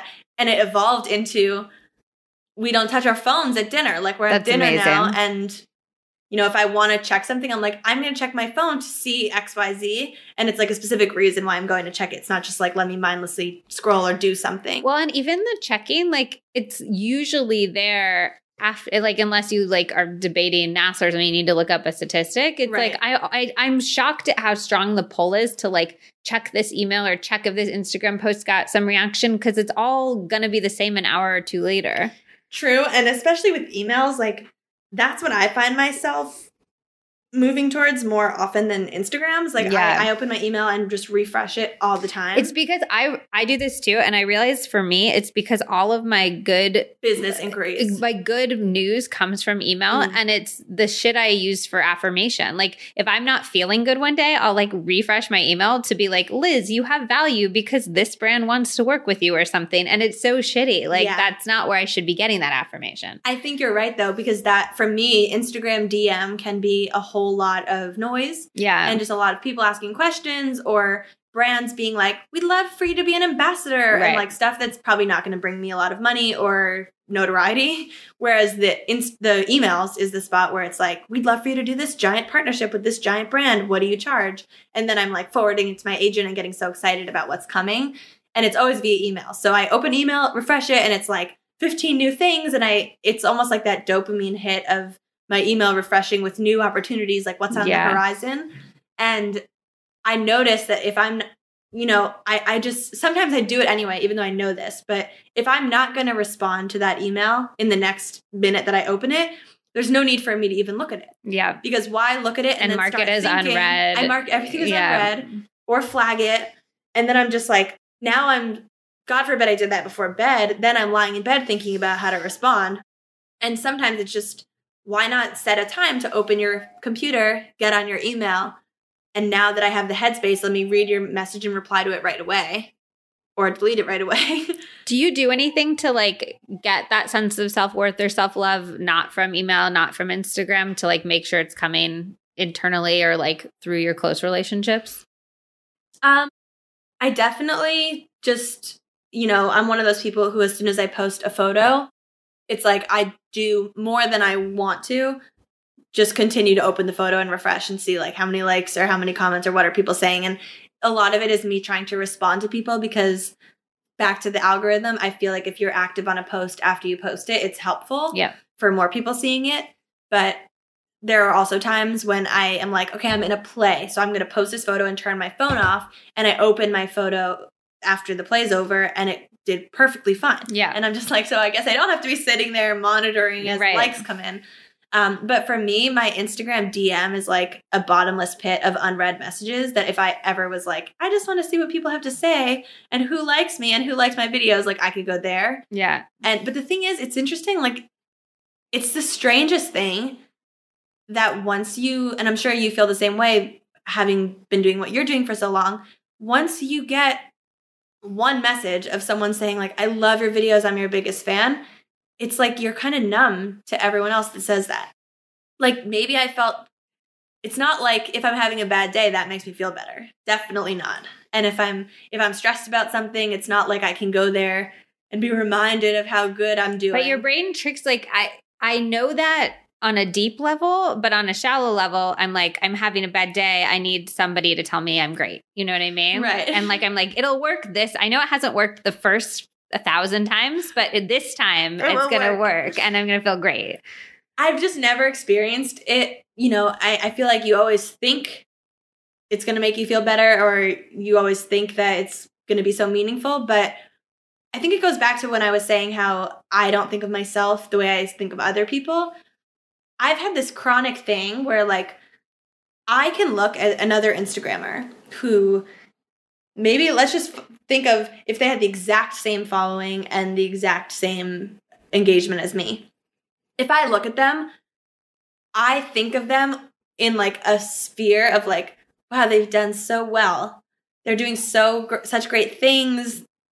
They're, you know, that person could probably go on vacation for a week and not post anything, and I would still care about them, and they're so amazing. But I don't give myself that same leeway, and I don't look at my own account from the outside world. So I frequently have to like reorient myself to be like, let me just take a minute and close my eyes and think of like what someone else thinks of me. And when, because the truth is, the way I believe the world works is that like, I feel like this is going to come out wrong before I even said it, but let me try to say it. I almost feel like the way others perceive you is what matters. Right. No, I don't mean that in, you know, that's so opposite of In a the- like we are harder on ourselves than other people are on us. Yes, like the, the way is, I just feel like there's, you can't, it's not in a vacuum where it's like, I think what I'm trying to say is if you're going to judge yourself, you have to judge yourself the same way you would judge someone else. You Mhm. can't look at yourself differently and think that you're worse off just because you like know more about your own Right. story. And so I frequently have to be like, well, let me actually just look at my account and look at who I am from the eyes of someone else. Mm. And it, the moment I do that, I'm like, wow, I'm doing so great. I've accomplished so much. I could literally stop making videos right now and I will still have been a successful digital media YouTuber. And Yeah. like, I did it. And sometimes I think that, it, like- it like calms me down that I don't need to be hustling and grinding so hard because like I've already gotten over this invisible hump of whatever I'm trying to get over. And I've already gotten to a place where most people don't even get to in their whole careers. But then it's just so hard to maintain that distance from myself throughout the day. So then throughout the day, I slowly start slipping back Yeah. into like, I have so much to do and if I don't do it, I'm nothing and like I have to continue making the next video and doing the next thing and what's my next thing and you look at other people and you're just like, "Oh, that person is set." Yeah. Like, they probably feel the exact same way. Everybody does. I think it's been one of the most interesting things as I've encountered more and more successful people in my career. All of the people who I'm like, one, you must have no self esteem problems. Two, you must think like you're so beautiful, you're so smart, and you're so successful. And every single one of them like doesn't feel that way, and they're just measuring themselves from one person up Right. the ladder. Like it universally, even like very famous Hollywood celebrities. I've Oh, met, yeah. they're just like measuring, and even worse, like I think for some of the Hollywood celebrities because they're being told constantly, like. I was interviewing somebody and she said that there's a list that they keep for journalists at Hollywood celebrity parties. And like, you know, all the celebrities know going in if they're like a top priority, a medium priority, or a low priority on the list. And Oh, it changes gosh. like party to party. Yeah. And like, yeah, there is no place where you feel like you are all the things, you know? That's why I think especially in this world where it's it's about you and you are the brand and you are the person, you have to remember like I sometimes think about it in the sense of that Hollywood pyramid. Like my favorite star, I'm just going to use Selena Gomez. She's not my favorite star, but like I love her, but if Selena Gomez was my favorite star, she, there's still people who are above her like topping the charts and every week it changes and every week someone else becomes in most followed Instagram and it, it's never even but she would still be top- your favorite star through all of that. You know what I mean? right but I- i feel like what i'm what i'm saying is like even when even when you're at what you consider to be the top of a pyramid you're still not at the top and even if you did get to like the top position in the entire world where you're number one in everything in the whole world like it's not going to maintain that and you're going to it's going to be stressful for you to maintain that So, what So do you do with that? it's like you never get what I feel like is I realize that there's never like there is no end goal. Like there's no there can't be an end goal to your life or your career. You have like your goal has to just be to enjoy what you're doing throughout the process because you're never going to get to a stage where you've said like I've made it and you like lie down peacefully and just die happily. like that's not how it's going to work Yeah. you have to really enjoy what you're doing and at the end of the day you have to like one thing i can say with confidence is that like i really like myself like i just like like who i am and i know i'm a good person Yeah. and i'm just like happy to be alive and i like what i'm doing on instagram and that's fun and i i it really shows off my personality and it's true to who i am but all that aside like i'm just i'm trying to make my life as good of an actual life as possible because like what's the point of getting ahead of someone else on Instagram or getting another follower or getting to the top tier of If the people coming to the party if you're not just enjoying life. And I know it's not like a I feel like there's no race, it, not race, but there's no like measurement of like you enjoyed your life the most, so here's your medal. Like it's not like you're trying to enjoy your life more than others around you. But I just think there's the only thing you can really do is recognize that whatever you're doing, if you are happy and enjoying it, it's enough. Like you don't need to be pushing and trying to do so much and and be the best because you'll realize once you become in that best position that either it's not all that it was chalked up to be and now you're stressed out of your mind or you're slipping down the list and like you're never actually the best. Yeah. And if that's what you put your esteem in, then it's just like you, there's nothing to cling to there. It's Right. like water through your hands. Um, okay, so there's a few questions I like to ask everybody, and you're the first person that I've warned ahead of time about these. So you better have extra good answers. everybody else is like, oh my gosh, let me think. Even people who purport to listen to the podcast, I'm like, well, you should have heard I don't it know on if the I other ones. questions. well, I'm I nervous. changed them up. Oh, Well, Okay. no, I was on the calendar invite. Okay. Oh Um, gosh, I don't know if I read that, Liz. well, We'll you should see. read your calendar invites, Lucie. Um, okay, so the first one is Have you ever been somewhere in the world where you're like, these people really got it right in terms of like living a hap- happy, healthy life? And if so, where was it? oh wow. Well, can it be? Can it be something I've seen online? Sure, although I feel like you would know as much as anybody that like It look that it could be fake. Yeah, online. looks can be deceiving. That is very true. Okay, well, personally, I think anyone that lives in like a small fishing village off the coast of some island really knows what they're doing. And you know, I would I would say the one that's coming to mind is off the coast of Italy, Sardinia. Hmm.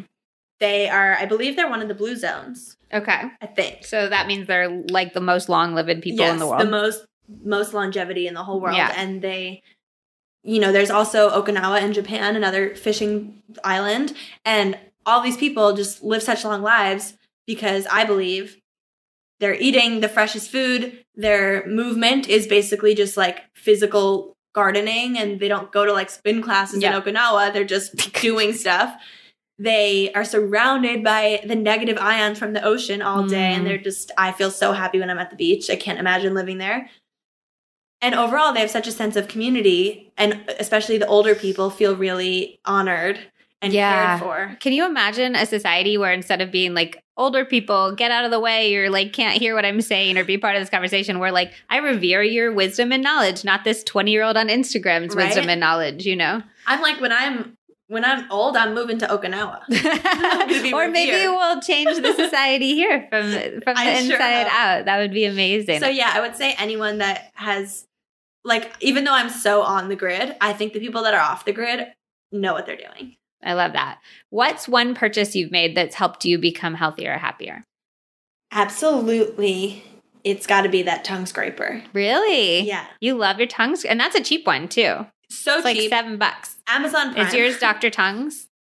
I don't think so. It's like a stainless steel. Yeah, Dr. Tung's. Oh, maybe it Does it have like the brightly colored handle? No. Oh. It's all stainless steel. Ah. But it's honestly, it's made me, from what I've learned from tongue scraping, it's made me healthier because it's clearing off the plaque that's building up on my tongue overnight.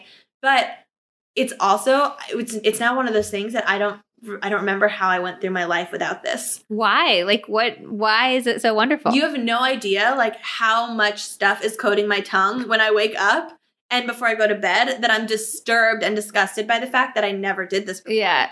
And it's, you know, I, I'm sure someone could say, like, well, that's, it's not bad stuff, it's not toxins. But from what I hear, Yeah. it is. Some of it is toxins. And they used to do this back in ancient India and Ayurvedic times. And I feel like the fact that it's funny because when I posted about it and I posted about my Ayurveda video, the photo I used was a tongue scraping video. And I had so many people, so many followers from India commenting on it, being like, you never did this?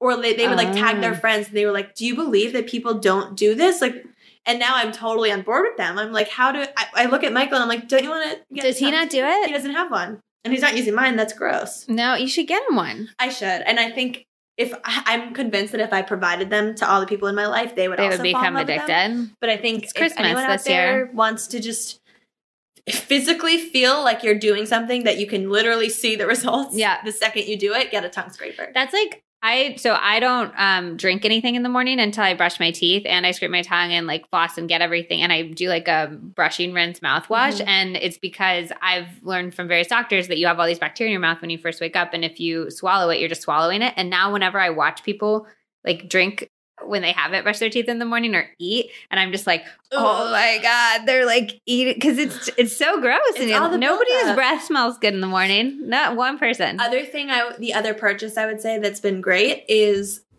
I got a battery powered alarm clock on Amazon and it sits next to my bed and it's so cute. You could probably see it from where you are. Oh, it's very it's it's like a turquoise teal color. Yeah. And it's the best thing to not sleep with And it looks like a emoji of an alarm clock. Like Yeah. it's not like It's a like a retro- one. Yeah, it's like retro. It looks like you hit the top of it. and it actually does like the top actually jingles back and forth and it's like and I like slap it in the morning like as if I'm That's in so SpongeBob. cute. But it's it's been the best purchase because I have not slept with my phone in the room for probably like two, three months. And does that make a big difference? so much and i can't even it's i just remember like there were times when i wouldn't i couldn't sleep that i would reach for my phone which was making it 15 million times worse and then also when we were lying in bed if we were watching something on tv and i had a question about it i would just grab my phone to like Mm. search something and now i'm like oh i can't search so i just living in the dark ages Just think about it. but it's just amazing and it, it forces me to do a lot more reading in bed and Do you have more sex? do i have more sex i mean we're not like sex right before bed people anyway We're not either. And my husband like desperately wishes that we were. and I'm just like, I'm sleepy at night, man. I, I think the big thing it's done is it's made my um like I have a dream journal next to the bed now. Mm. And the moment I wake up, it's like I slap the alarm clock and I have my dream journal and I like write down the dream, which I don't even know the point of this. I don't know what where I'm leading with it. I just actually the naturopath told Michael to do it, so I started one of my own. So now I have this dream journal and I just feel like my whole bedroom space is like now just what it's meant to be for mm. and I'm not like bringing my phone in and all my social media stuff. It's like almost if I visualize it when I'm sleeping, there's no Instagram on my bed. Yeah, I love that. What's the best way to spend 20 minutes every day in terms of living like a good life? Mm. Honestly, just with good people who you love, doing something that you genuinely love. I I really admire my twin sister because she is the the most I don't know if like self-aware is the right word, but she's just of all people I know, she gives no shits what anyone else thinks. Mm. She just knows what she wants and what she doesn't want and is like, that's what I'm going to do and that's what I'm not going to do. And no one's going to walk on me and no one's going to tell me what I have to do. And both of us were very much like not big drinkers in high school and college. And I would find myself getting swayed and peer pressured into like, okay, I guess I should take a shot because this is cool. And Allie would just be like, no, I don't want to do that. That's like, I don't like the taste of that. I'm not doing it. And she wouldn't, she wouldn't be feeling like she was doing anything extravagant. Like she just was like, no, I don't want to do that.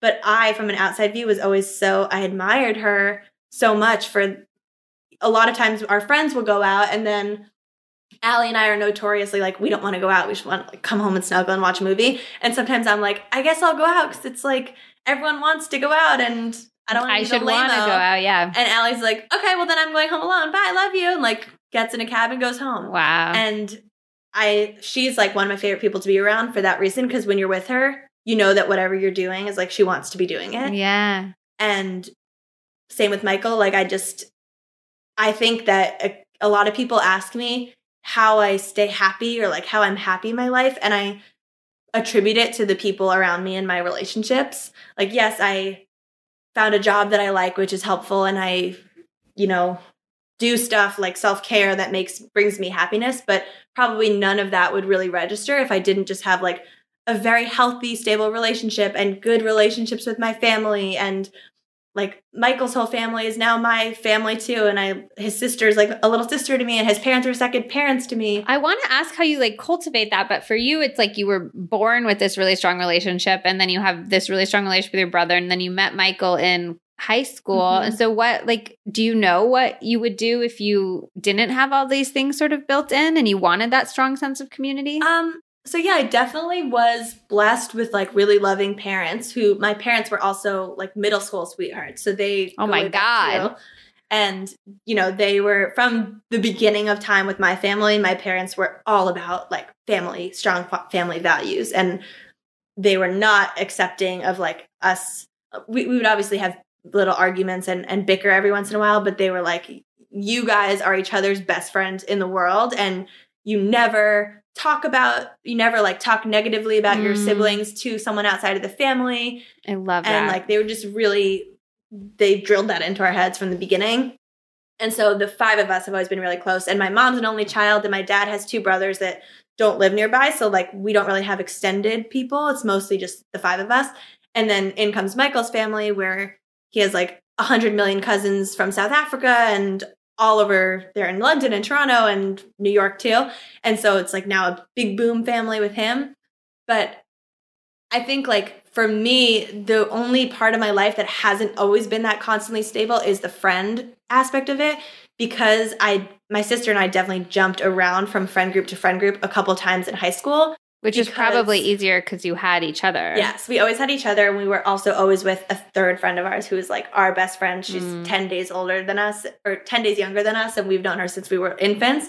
And so, like, we definitely always had each other, even as we tried to find who we liked, really, yeah. who we want to be friends with.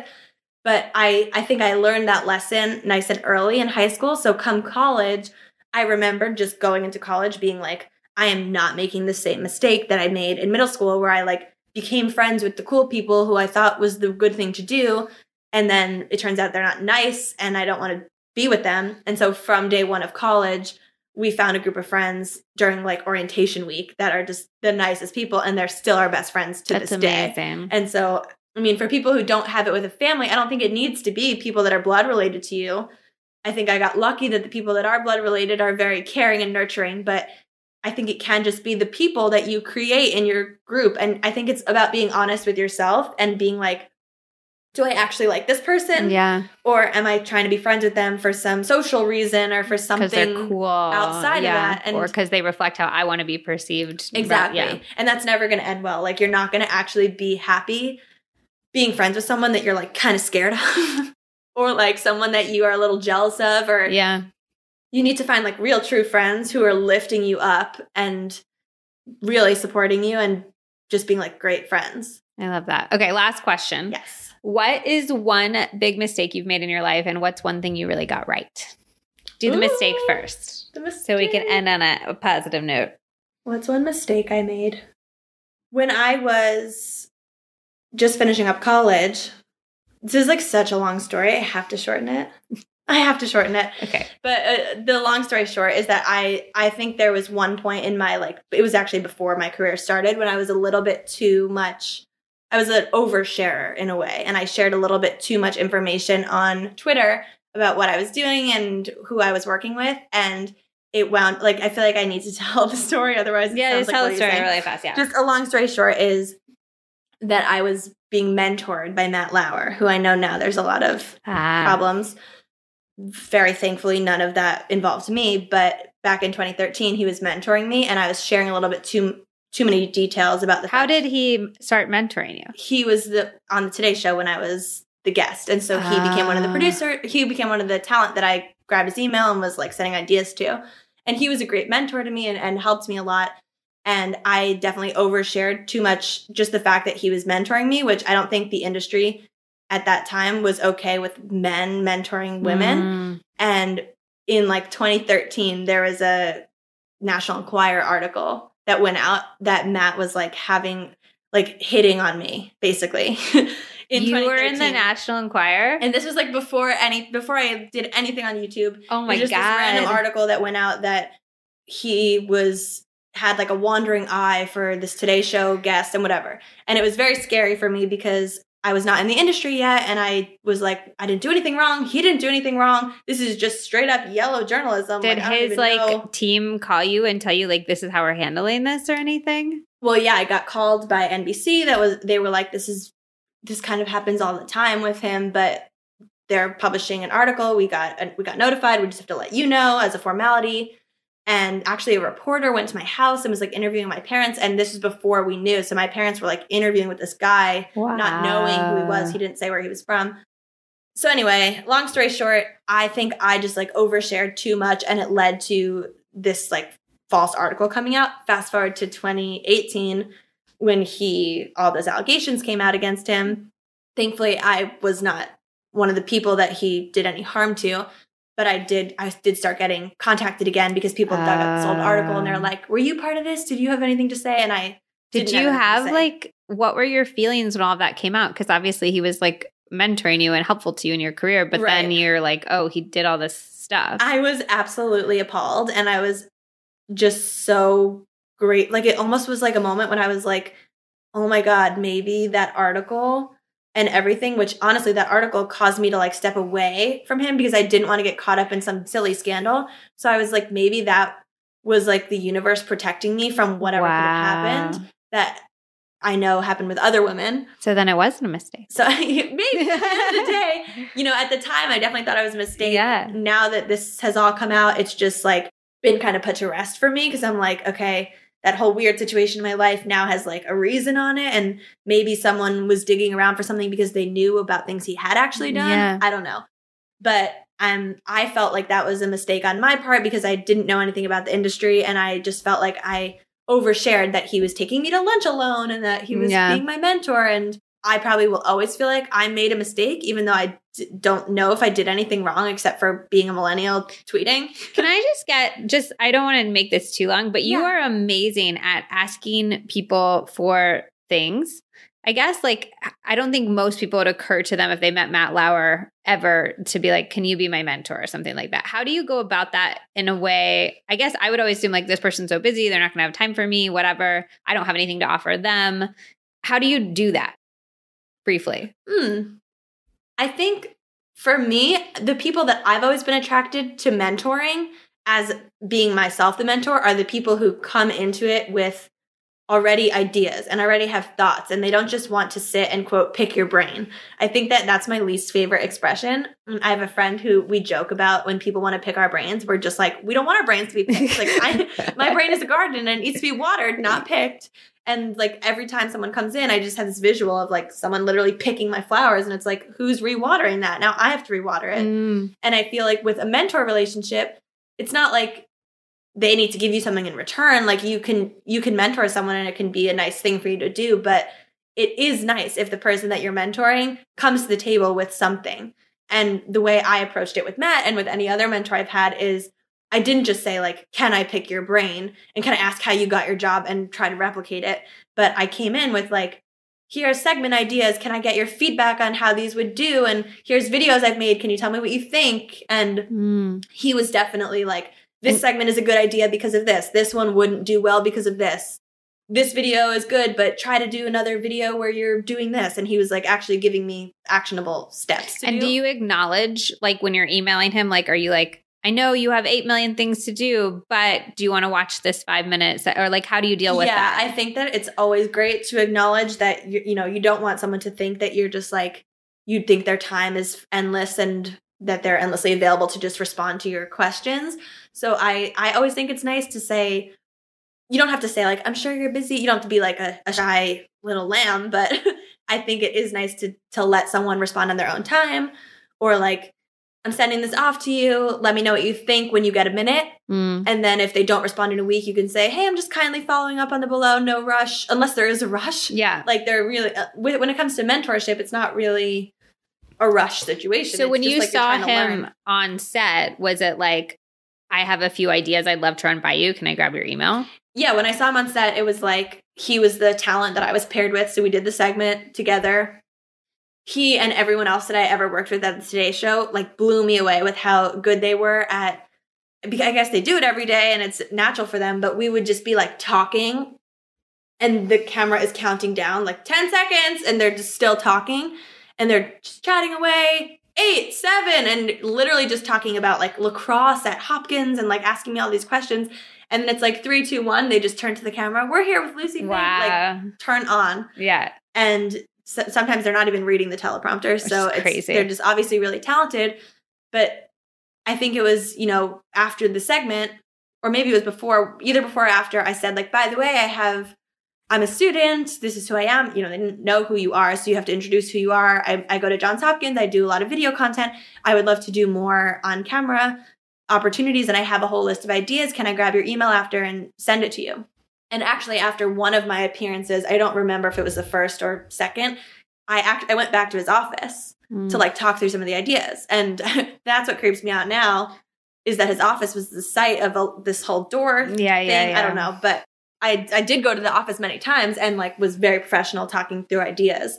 Um, but i think it did come from me having to be like can we set aside five minutes to talk? If you don't have time now can we do lunch and that was why a lot of our times when we met were Right. going out to lunch because when he's at work he has to be at work Right. That makes sense. All right. One thing that you really got right. one thing i got right Woo! Bring us home. Bring us home. I mean, I'm inclined to say that it's not like a thing I did or something like that, but I'm inclined to say that I think my mindset about a lot of things is a good mindset.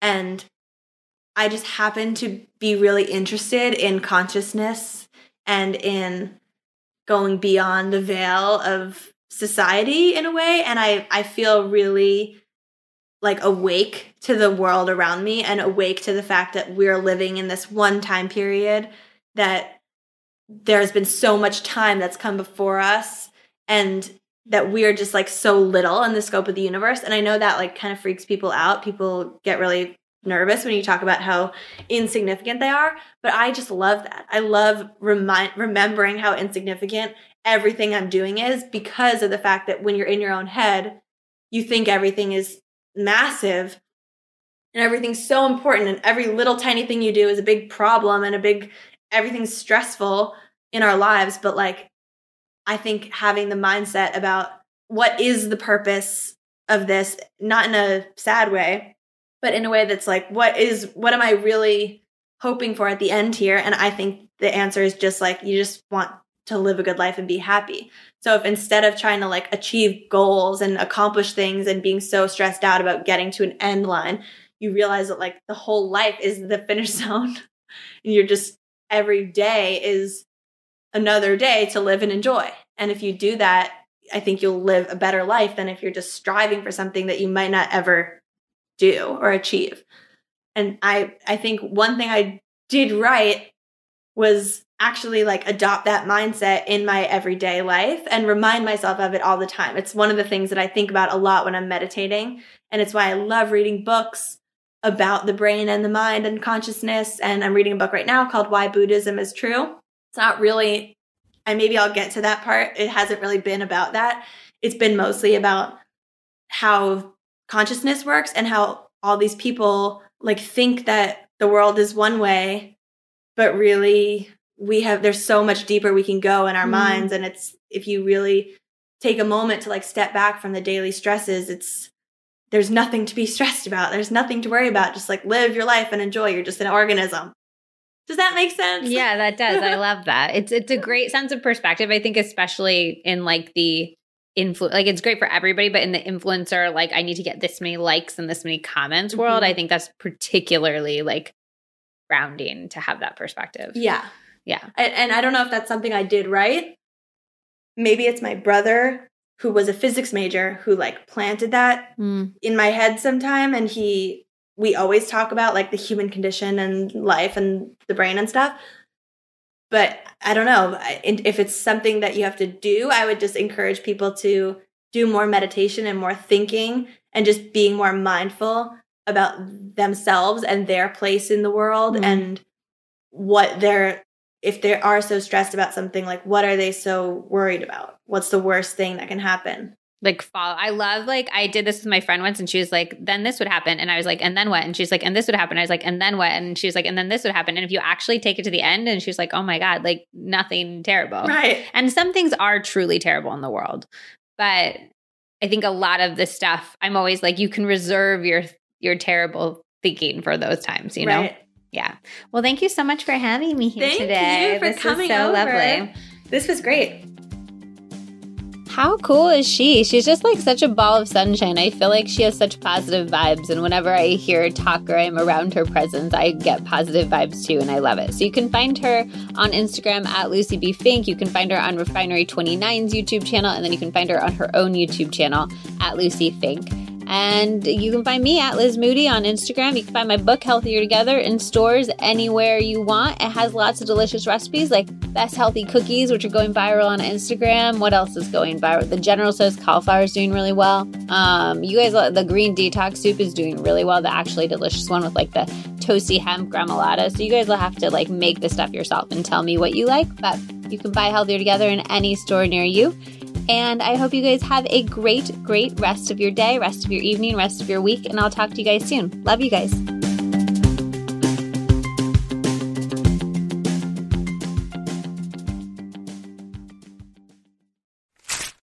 I have been looking for a quality fish oil to take myself and recommend to you for years, and I genuinely couldn't find one that met my quality standards. And then I kept hearing from doctors on the pod about how important it was for our brains and our hearts, even dermatologists who said it makes a huge difference for our skin. And I was like, okay, I truly need to figure this out. Then I found O3 Ultra Pure Fish Oil from Puori. The brand was literally created because the founder ran into the same problem as me. He couldn't find anything truly pure enough to take daily. Puori believes in full transparency with all of their products. Every single batch is third party tested by the Clean Label Project and IFOS, which tests fish oils looking for the highest quality, safety, and purity standards in the world against more than 200 contaminants, heavy metals, pesticides, glyphosate, dioxins, and bisphenols, to name a few. And they always receive a five out of five star rating.